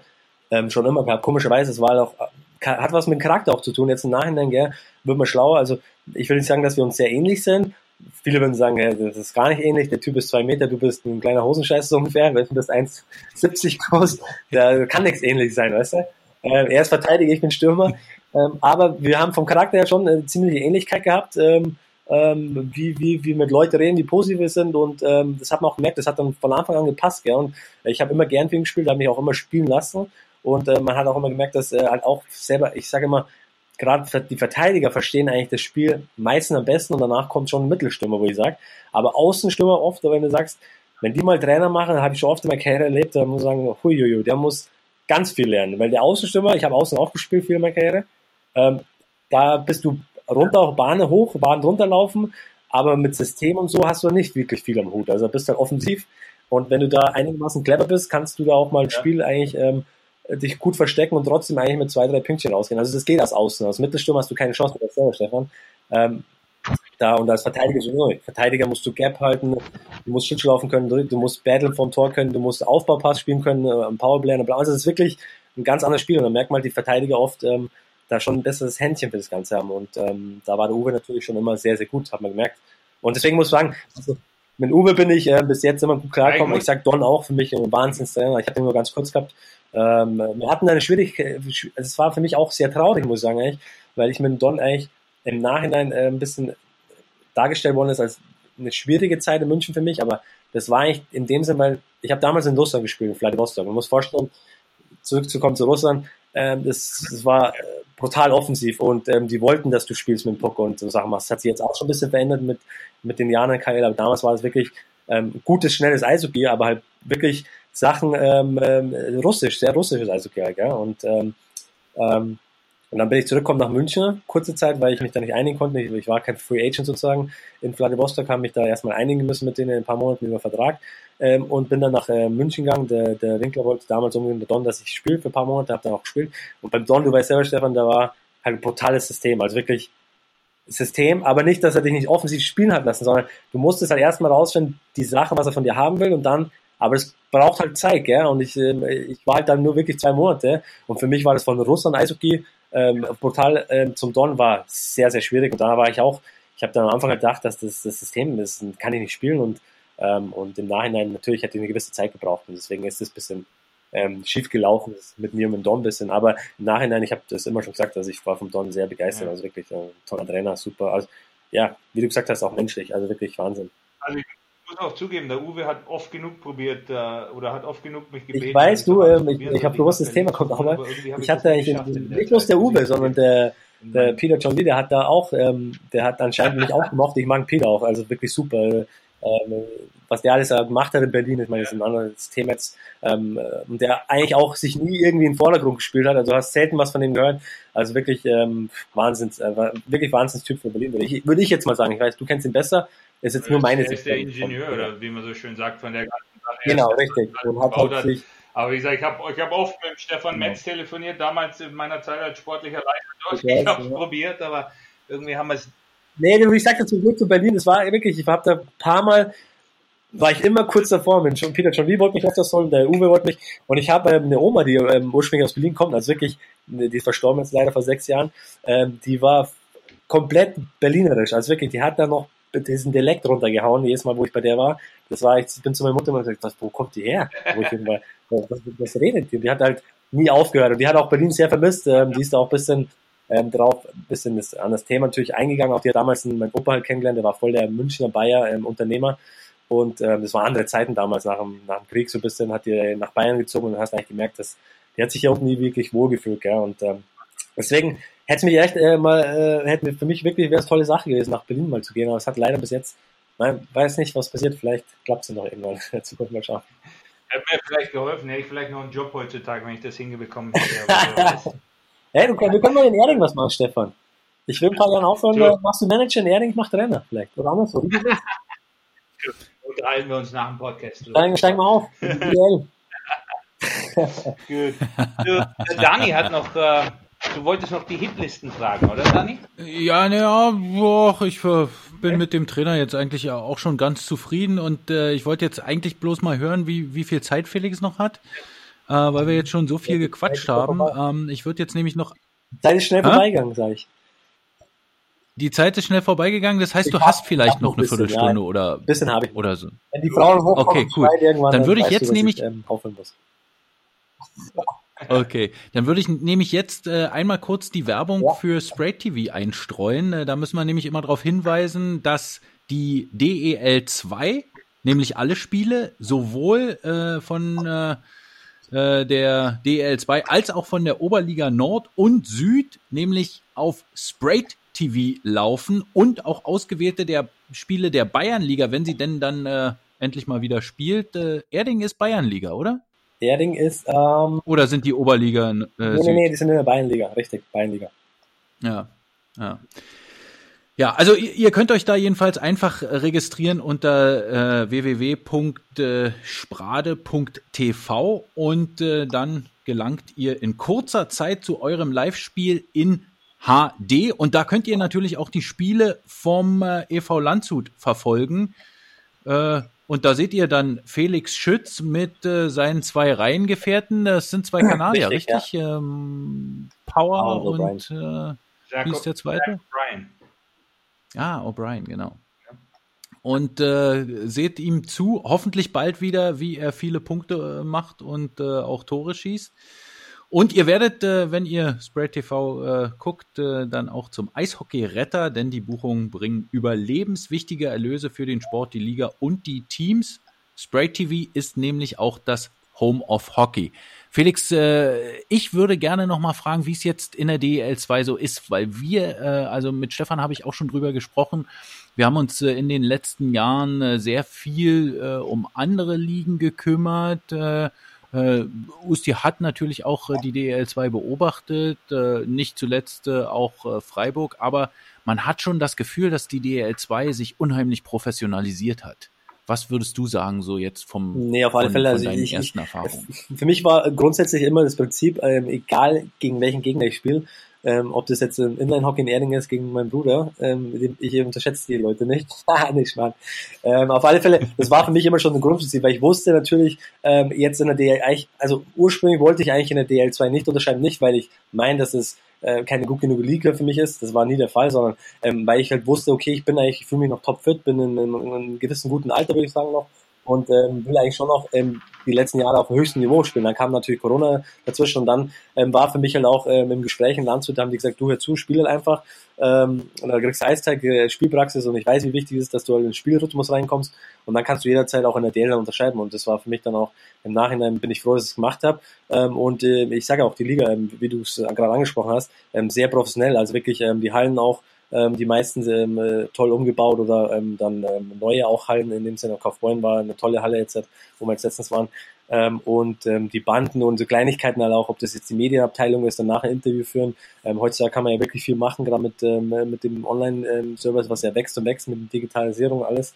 und da bin ich wirklich begeistert gewesen und mein Glück war natürlich, kann der Stefan bestimmt auch bestätigen in seiner Karriere, dass wenn du eine Reihe hast, wo du weißt, da passt einfach die Chemistry, dann ist die Saison eigentlich ganz, ganz simpel, gell? Und da hast du jedes Spiel auch deine Chancen, du spielst und wenn du halt da eine Reihe hast, wo es nicht so gut funktioniert und du das ganze Jahr eigentlich am hin und her bist mit Leuten suchen und wo es irgendwie klappt, dann kann die Saison auch ganz schnell in so ein Übel ausarten. Und in Landshut habe ich halt gleich gemerkt, die haben gesagt, das sind zwei gute Ausländer. Ich habe die dann im Training auch gesehen und habe sofort gemerkt, ich habe schon immer gerne mit dem Rechten auch zusammengespielt in der Reihe.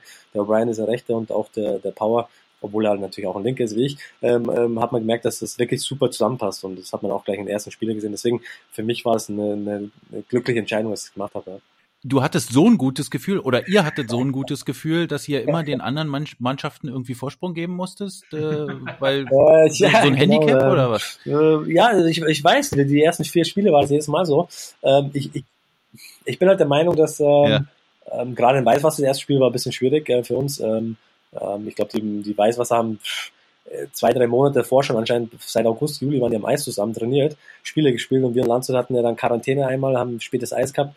Das heißt, für uns war es erstmal ein bisschen schwierig reinzukommen, hatten dann 4 Vorbereitungsspiele eigentlich, glaube ich, davon waren 3 in der Oberliga, nicht, dass ich jetzt sage O-Liga, aber du weißt selber, natürlich willst du versuchen, auf dem gleichen Niveau irgendwie auch diese Vorbereitungsspiele hinzubekommen, vielleicht mal 1 oder so, dass du sagst, okay, aber wir hatten da gleich 3 von 4 in Passau und sozusagen, das war dann schon ein anderes Niveau sozusagen, deswegen für uns wussten eigentlich nicht, auf was wir uns wirklich so, auf was wir uns vorbereiten müssen.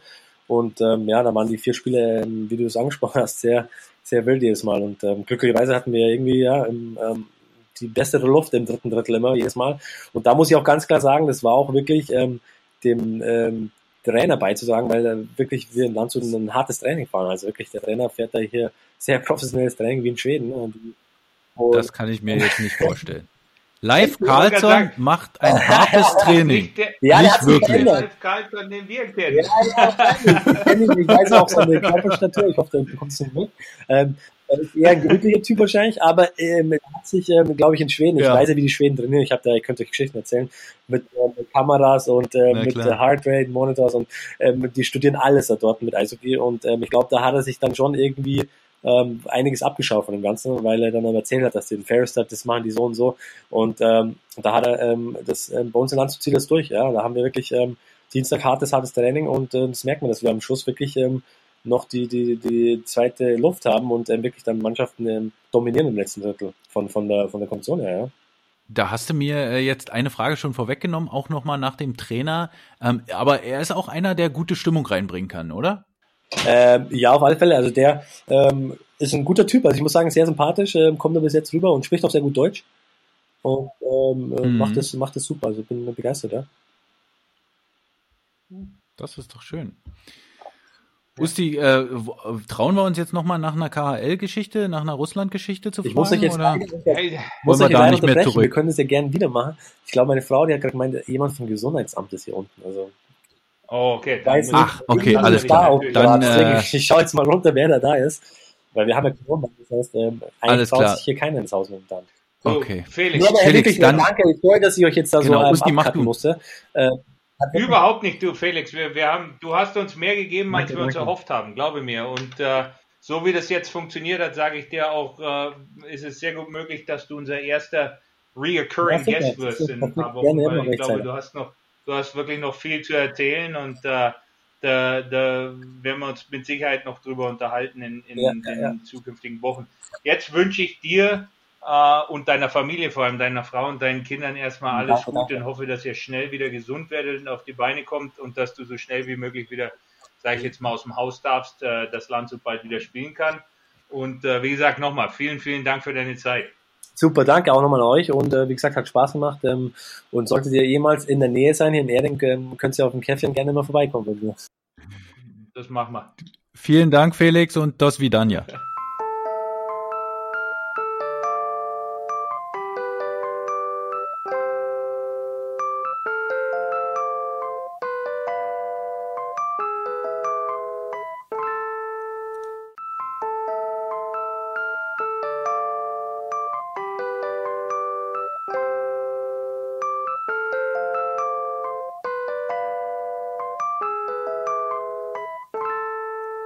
So, das ist also Felix Schütz, der derzeitige Topscorer der DEL2. Wenn ihr die DEL2 schauen wollt, dann, wie auch vorhin schon der Hinweis, dann guckt doch mal auf www.straight.tv vorbei. Da könnt ihr jedes DEL2-Spiel gucken, also auch die vom EV Landshut und Felix Schütz. Usti, das war doch aber mal ein schönes Gespräch, absolut, oder? Ich glaube, da hätten wir noch lange weitermachen können. Ich glaube, der Felix hat wirklich viel zu erzählen, und auch was ich gut finde, wie er die Sachen erzählt. Also er macht sich Gedanken, der redet nicht einfach drauf los, sondern der weiß ganz genau, was er dir vermitteln will, und ich fand das wirklich jetzt hochinteressant, auch hoffentlich für alle Zuhörer, eine Seite von Felix Schütz, die ich so ehrlich gesagt nicht gekannt habe, muss ich offen zugeben. Ich habe nur ein Turnier mit ihm gespielt, da war er noch ein ganz junger Bub, da hat er den Mund nicht aufgebracht, aber das war jetzt wirklich ein sehr interessantes Gespräch, bei dem ich auch einiges gelernt habe noch dazu. Und ich glaube, wenn man noch mal ein bisschen mehr Zeit mit ihm verbringt in der Zukunft, da gibt es noch einiges zu lernen. Ja, da werden wir mal sehen, ob er nochmal zu uns hier zu Gast kommt. Vielleicht, wenn dann die Playoffs anfangen und Landshut vielleicht als Favorit dann in die Playoffs der DEL2 geht. Momentan sind ja erst 4 Spiele für die Landshuter absolviert und nach absoluten Punkten sind ja die Bietigheim Steelers an Tabellenplatz 1. Auch verdient, Usti, was du gesehen hast? Ja, ich habe jetzt, zum Beispiel ihr Spiel gegen Frankfurt mir angeschaut, den anderen Tag, und die haben Frankfurt mit 7-2 geschlagen. Das war dann schon relativ beeindruckend, die Art und Weise, wie das passiert ist.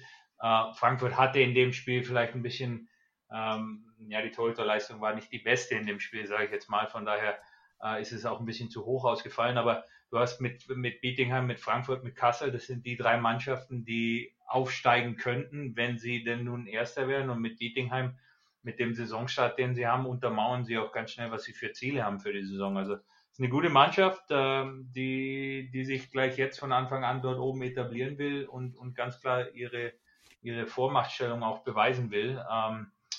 Frankfurt dazu im Gegensatz, muss ich sagen, hat bis jetzt doch eher enttäuscht. Ich glaube, dass in Frankfurt die Situation mit Sicherheit nicht so ist, wie sie sich vorgestellt haben. Klar, brauchen wir jetzt nicht reden. Wir wissen alle, dass es schwierig ist im Augenblick mit Spielabsagen und all dem. Aber sie haben jetzt, ich müsste lügen, ich glaube 7 Punkte aus 6 Spielen oder so. So irgendwas um den Dreh. Das ist natürlich nicht. Naja, die haben dann doch mal gewonnen, endlich, aber dann doch wieder, also gerade gegen Bietigheim, das war ja schon sehr deutliches Ergebnis dann auch. Und da hat Frankfurt mit Sicherheit ganz andere Vorstellungen, also da wird es mit Sicherheit auch Gespräche geben innerhalb der Mannschaft, sage ich jetzt, um ganz schnell festzustellen, okay, was läuft im Augenblick nicht so, wie wir uns das vorstellen und was müssen wir anders machen. Die Qualität der Mannschaft, die ist da, glaube ich, also von den Spielern her auf dem Papier. Es ist eine Mannschaft, das ist solide besetzt, aber im Augenblick nach 6 Spielen, 7 Punkte, sind sie mit Sicherheit nicht da, wo sie hinwollen und haben noch einiges an Arbeit vor sich, muss man ganz klar dazu sagen. Kommen wir doch nochmal zurück in die DEL und da würde ich erstmal kurz auf den Magenta Sport Cup gucken. Da wird es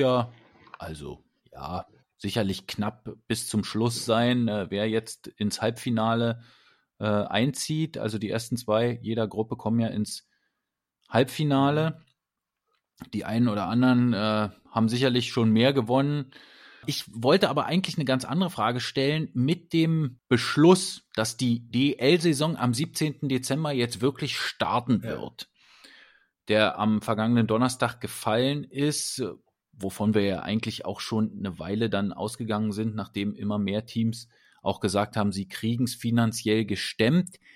Hat der Magenta Sport Cup vielleicht ein bisschen an Bedeutung verloren und wären es jetzt doch nur Vorbereitungsspiele? Ja, mit Sicherheit.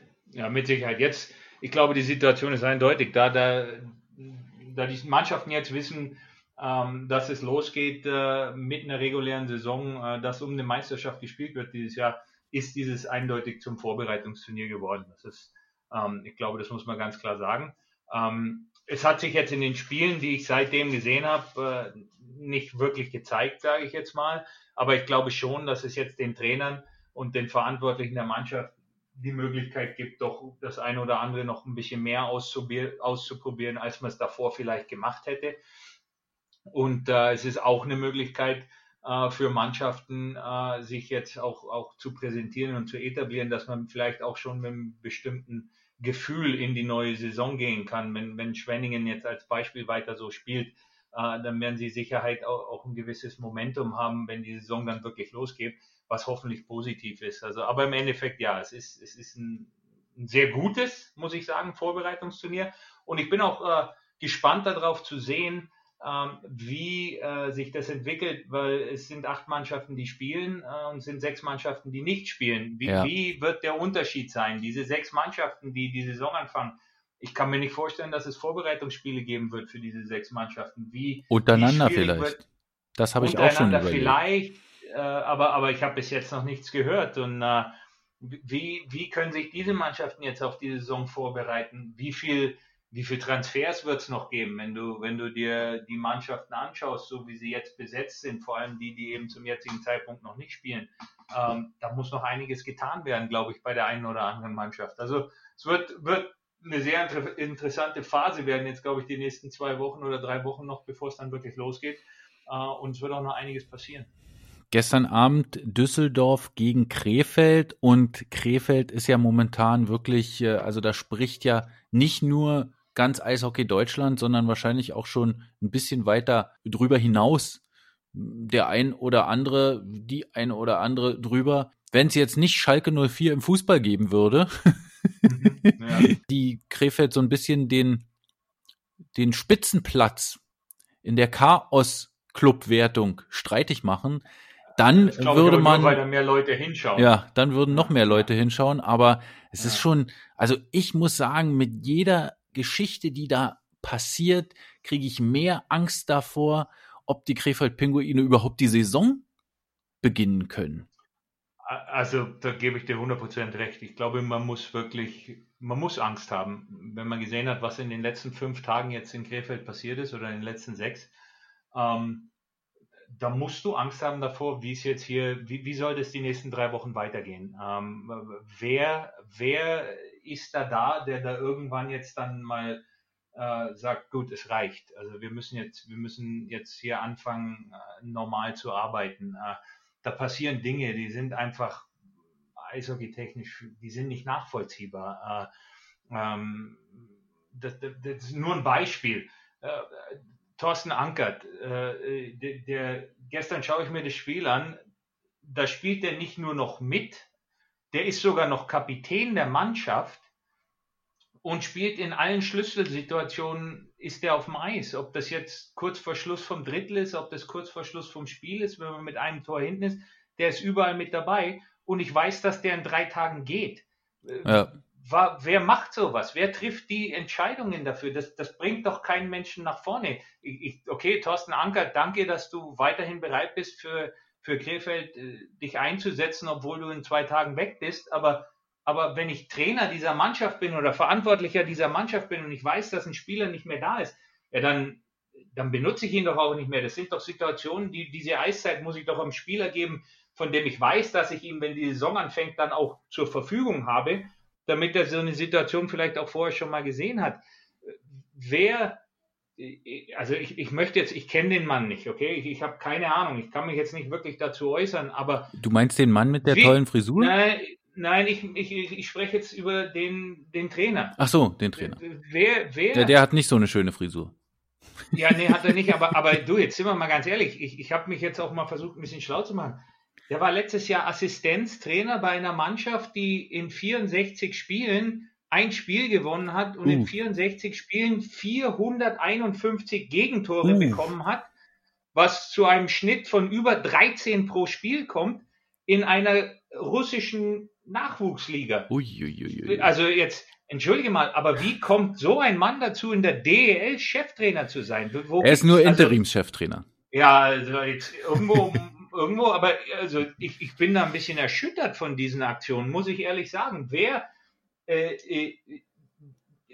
Man muss ja auch eine gewisse berufliche Qualifikation vorweisen können, okay?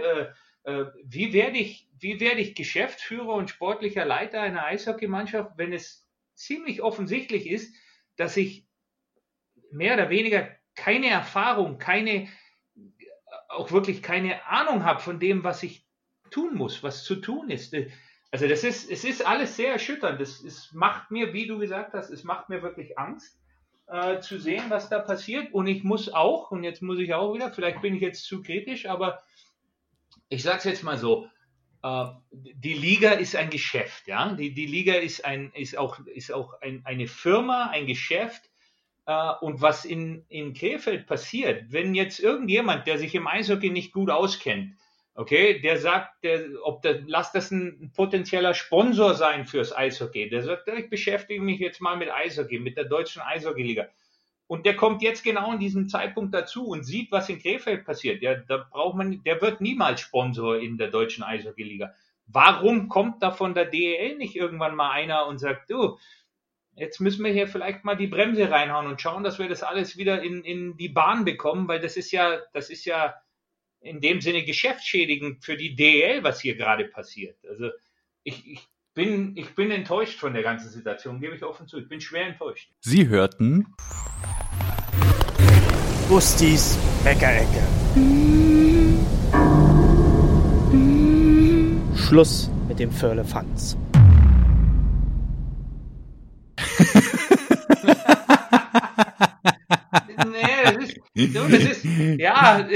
Ja, vielleicht, okay, dann nenn's Meckerecke, aber das sind ja Fakten jetzt und es ist einfach, Krefeld ist ein Standort mit unglaublich viel Tradition. Krefeld ist kein einfacher Standort, okay? In Krefeld gibt's unheimlich viele Geister in der Halle und in der alten Rheinlandhalle und in Krefeld gibt's unheimlich viele Leute, die auch von außen einen gewissen Einfluss haben, aber nicht wirklich was damit zu tun haben. Und das ist kein einfacher Standort, okay?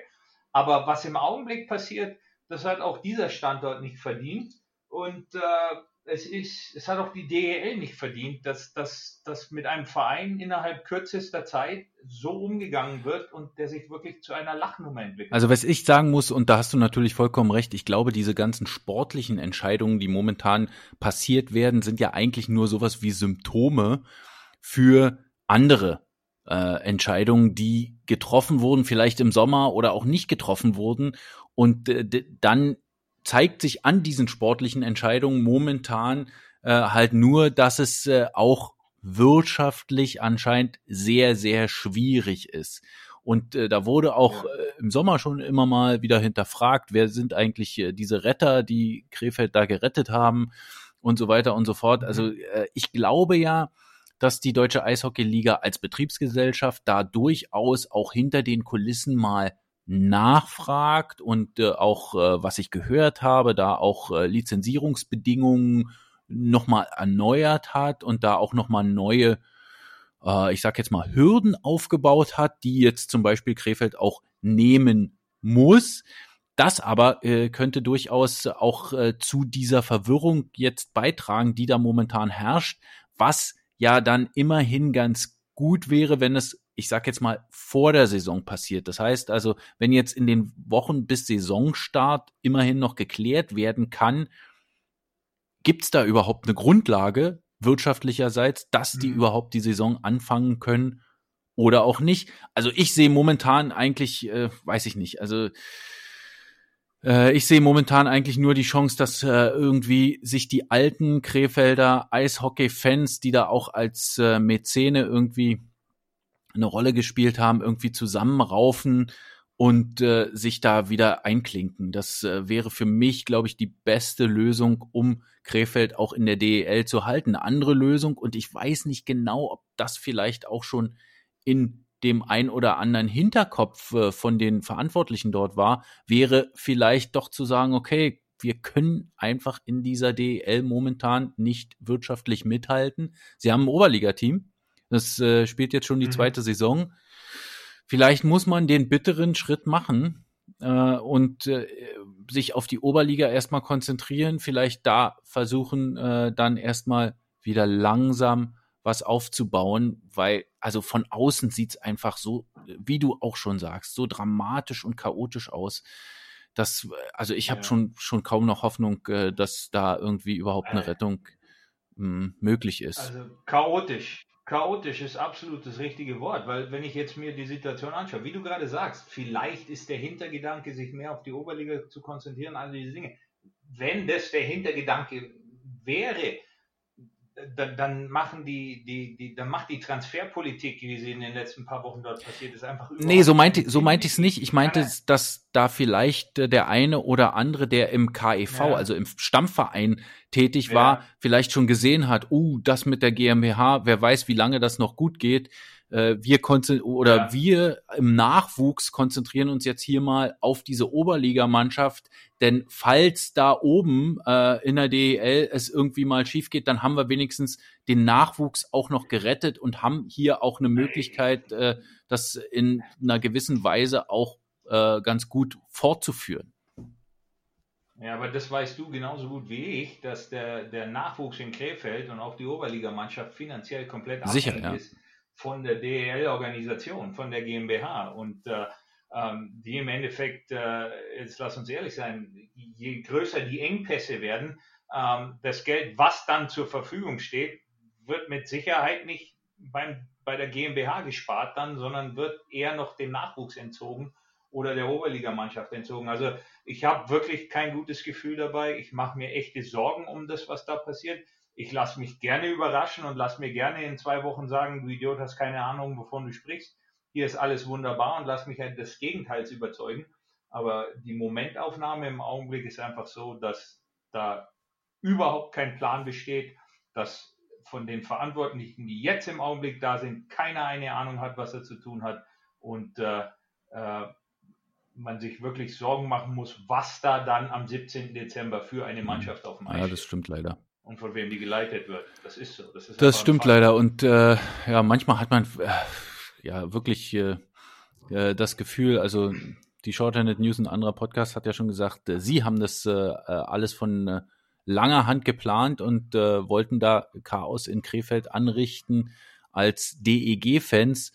Das glaube ich nicht. Mhm. Manchmal denke ich aber, dass, weiß ich nicht, dass die späte Rache vom Ex-Gesellschafter Ponomarev ist, der jetzt da irgendwie vielleicht noch, also es ist wirklich schon schwierig. Aber lass uns doch lieber irgendwie zu anderen Geschichten kommen.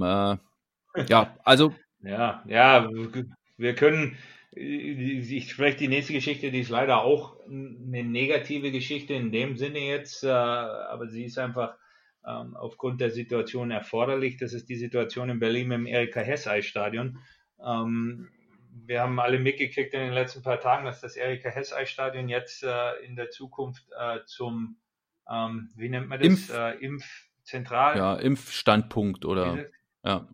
Impfstandpunkt, zum zentralen Impfstandpunkt wird, und aufgrund deshalb natürlich das Eis jetzt schon abgetaut ist und Eishockey in der Saison jetzt für alle verantwortlich. Eishockey, Eiskunstlauf, Eisstockschießen, alle diese Dinge, alle Nachwuchsspieler und auch Fass-Eishockeyspieler, die das Erika-Hess-Stadion benutzt haben, müssen in dieser Saison leider auf ihren Sport verzichten, und das ist natürlich schade. Also momentan dürfen die sowieso nicht trainieren, aber es gibt ja die Möglichkeit umzuziehen. Also in Charlottenburg gibt es auf alle Fälle Eis. Ja, also natürlich wird es jetzt schwieriger, und ja, mit den Hygienevorschriften jetzt in ein Eisstadion noch eine komplett neue Mannschaft oder einen komplett neuen Verein mit dazu zu finden. Ich sag mal, im Winter ist es möglicher als im Sommer, also wenn vielleicht die Eisflächen überhaupt offen sind. Ja, da muss man sowieso erstmal sehen, wann es weitergeht, wann überhaupt wieder Sport in der Form möglich ist. Wir wollen dazu eins auf alle Fälle sagen, dass die Gesundheit immer vor allem steht und der Impfstützpunkt natürlich viel wichtiger ist als alles andere erstmal. Also das ist für mich ganz klar. Absolut, also daran ist nicht zu rütteln. Auf alle Fälle, das sehe ich so. Und ich bin mir ziemlich sicher, dass die Verantwortlichen sich da gute Gedanken auch gemacht haben drüber, wo man sowas dann durchführen kann, wenn jetzt da der Eissport an sich ein Opfer bringen muss und das auch der Gesellschaft hilft, dann kann man das auf alle Fälle auch nachvollziehen.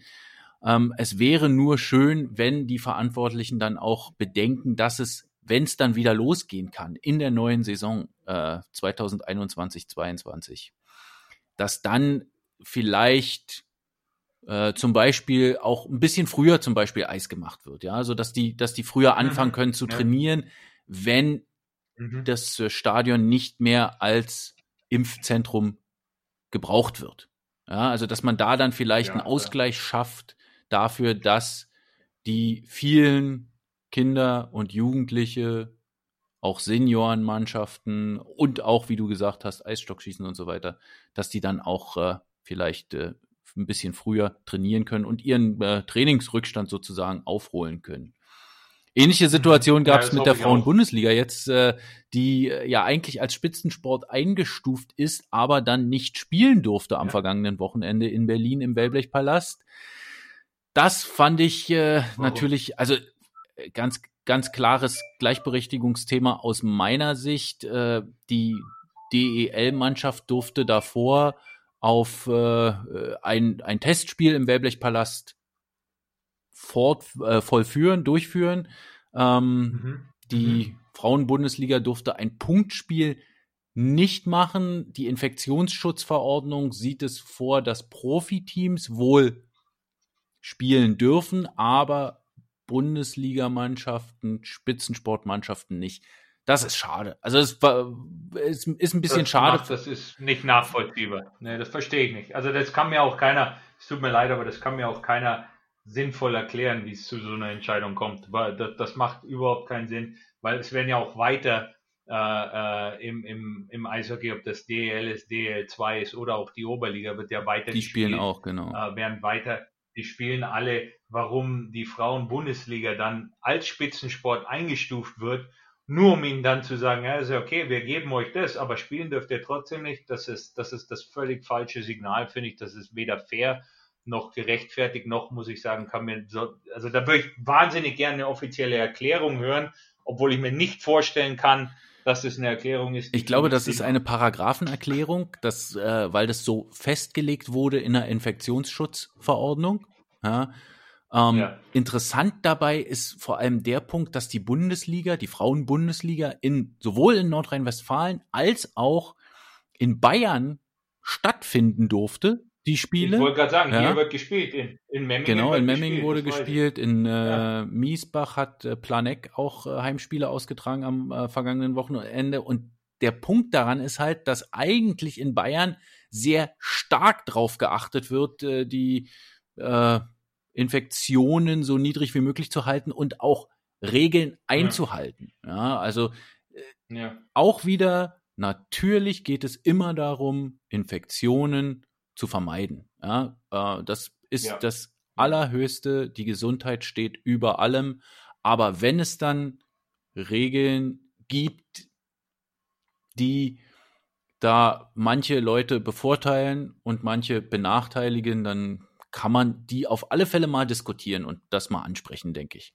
Ja, sehe ich genauso. Ja. Gebe ich dir. Ja. Das war jetzt Gold. Richtig. Ich bin nicht ganz so aggressiv, aber ja. Haben wir nur das falsche Thema gewählt. Ja, stimmt. Es gibt auch Themen, wo ich aggressiv werden kann. Aber das muss nicht sein. Das muss nicht sein. Nee. Die sind nicht für hier. Ja, Usti, dann freuen wir uns, glaube ich, auf ein weiteres Wochenende mit viel Eishockey. Was ist eigentlich bei Jake, wie geht's dem? Ist da was rausgekommen? Er war die letzten 2 Tage wieder auf dem Eis, fühlt sich sehr gut. Der Rücken, Hüfte wird immer besser, so dass er davon ausgeht, dass er am Wochenende fit ist. Sie haben jetzt, so wie es augenblicklich aussieht, spielt Freiburg nur einmal dieses Wochenende, am Freitag gegen Tölz. Das Spiel am Sonntag ist verschoben worden. Das heißt, dass er sich gefälligst zusammenzureißen hat, dass er dieses Spiel. Das wird ein spannendes Spiel. Tölz ist gerade on a roll. Die haben in Krimitschau gewonnen und gut, zu Hause gegen Weißwasser 7-1, glaube ich. Ja, Tölz ist eine gute Eishockey-Mannschaft. Tölz ist eine erfahrene Mannschaft mit Spielern wie Pfleger, mit French. Das ist, die sind gut. Wird ein schweres Spiel dort, aber auch Freiburg ist eine Mannschaft, die jetzt ihren Rhythmus langsam gefunden hat, und kann man sich darauf freuen. Wie gesagt, je mehr ich schaue und je öfter ich schaue, die DEL2, wie wir es auch vorhin mit dem Felix besprochen haben, ist eine Liga, die wirklich ganz, ganz große Fortschritte gemacht hat, die Spaß macht zum Zuschauen, die professionell gehandhabt wird von den Verantwortlichen, und auch muss ich ganz klar sagen, auch René Rodoric, finde ich, macht als Ligenleiter bei der DEL2 einen hervorragenden Job, und das ist schön zu sehen. Ja, perfektes Schlusswort. Da machen wir jetzt gleich Schluss. Ich möchte bloß noch mal kurz auf unsere Charity-Geschichten hinweisen. Pink Your Knees, die die Prämien für alle Spenderinnen und Spender, die werden demnächst auf den Weg gehen. Ich habe tolle Postkarten bestellt, die eintreffen sollen. Ihr sollt ja was Spezielles auch bekommen. Die sollen morgen eintreffen hier bei mir und dann werden die dann natürlich auch verschickt. Und dann möchte ich nochmal darauf hinweisen, auf die Movember-Aktion von den Kolleginnen von Hauptstadt Eishockey. Movember.com, da das Hauptstadt-Eishockey-Team suchen und da könnt ihr eure Spenden loswerden. Da haben wir noch ein ganz, ganz kleines bisschen was Gutes getan. Ansonsten könnt ihr noch was Gutes tun, indem ihr natürlich unseren Podcast abonniert und uns auch Feedback zukommen lasst über Twitter oder auch über Instagram. Instagram s.ustorf, Twitter dfg193 oder natürlich auch über unsere Instagram-Seite von TheFan.fm und Band Your Knees oder auch auf Facebook. Da gibt's auch TheFan.fm und Band Your Knees. Da könnt ihr auch uns Feedback zukommen lassen. Usti, ich wünsche dir noch einen schönen Tag. Sage wie immer Tudaraba ve lehi traot. Ja, und ich wünsche dir auch alles Gute und ich möchte noch ganz kurz raushauen. Ich freue mich jetzt schon auf den nächsten Podcast, den wir zusammen aufnehmen, weil wir da, glaube ich, einen ganz speziellen Gast haben, auf den ich mich freue. Also von mir auch alles Gute, bis zum nächsten Mal. Ciao. Schluss aus und vorbei.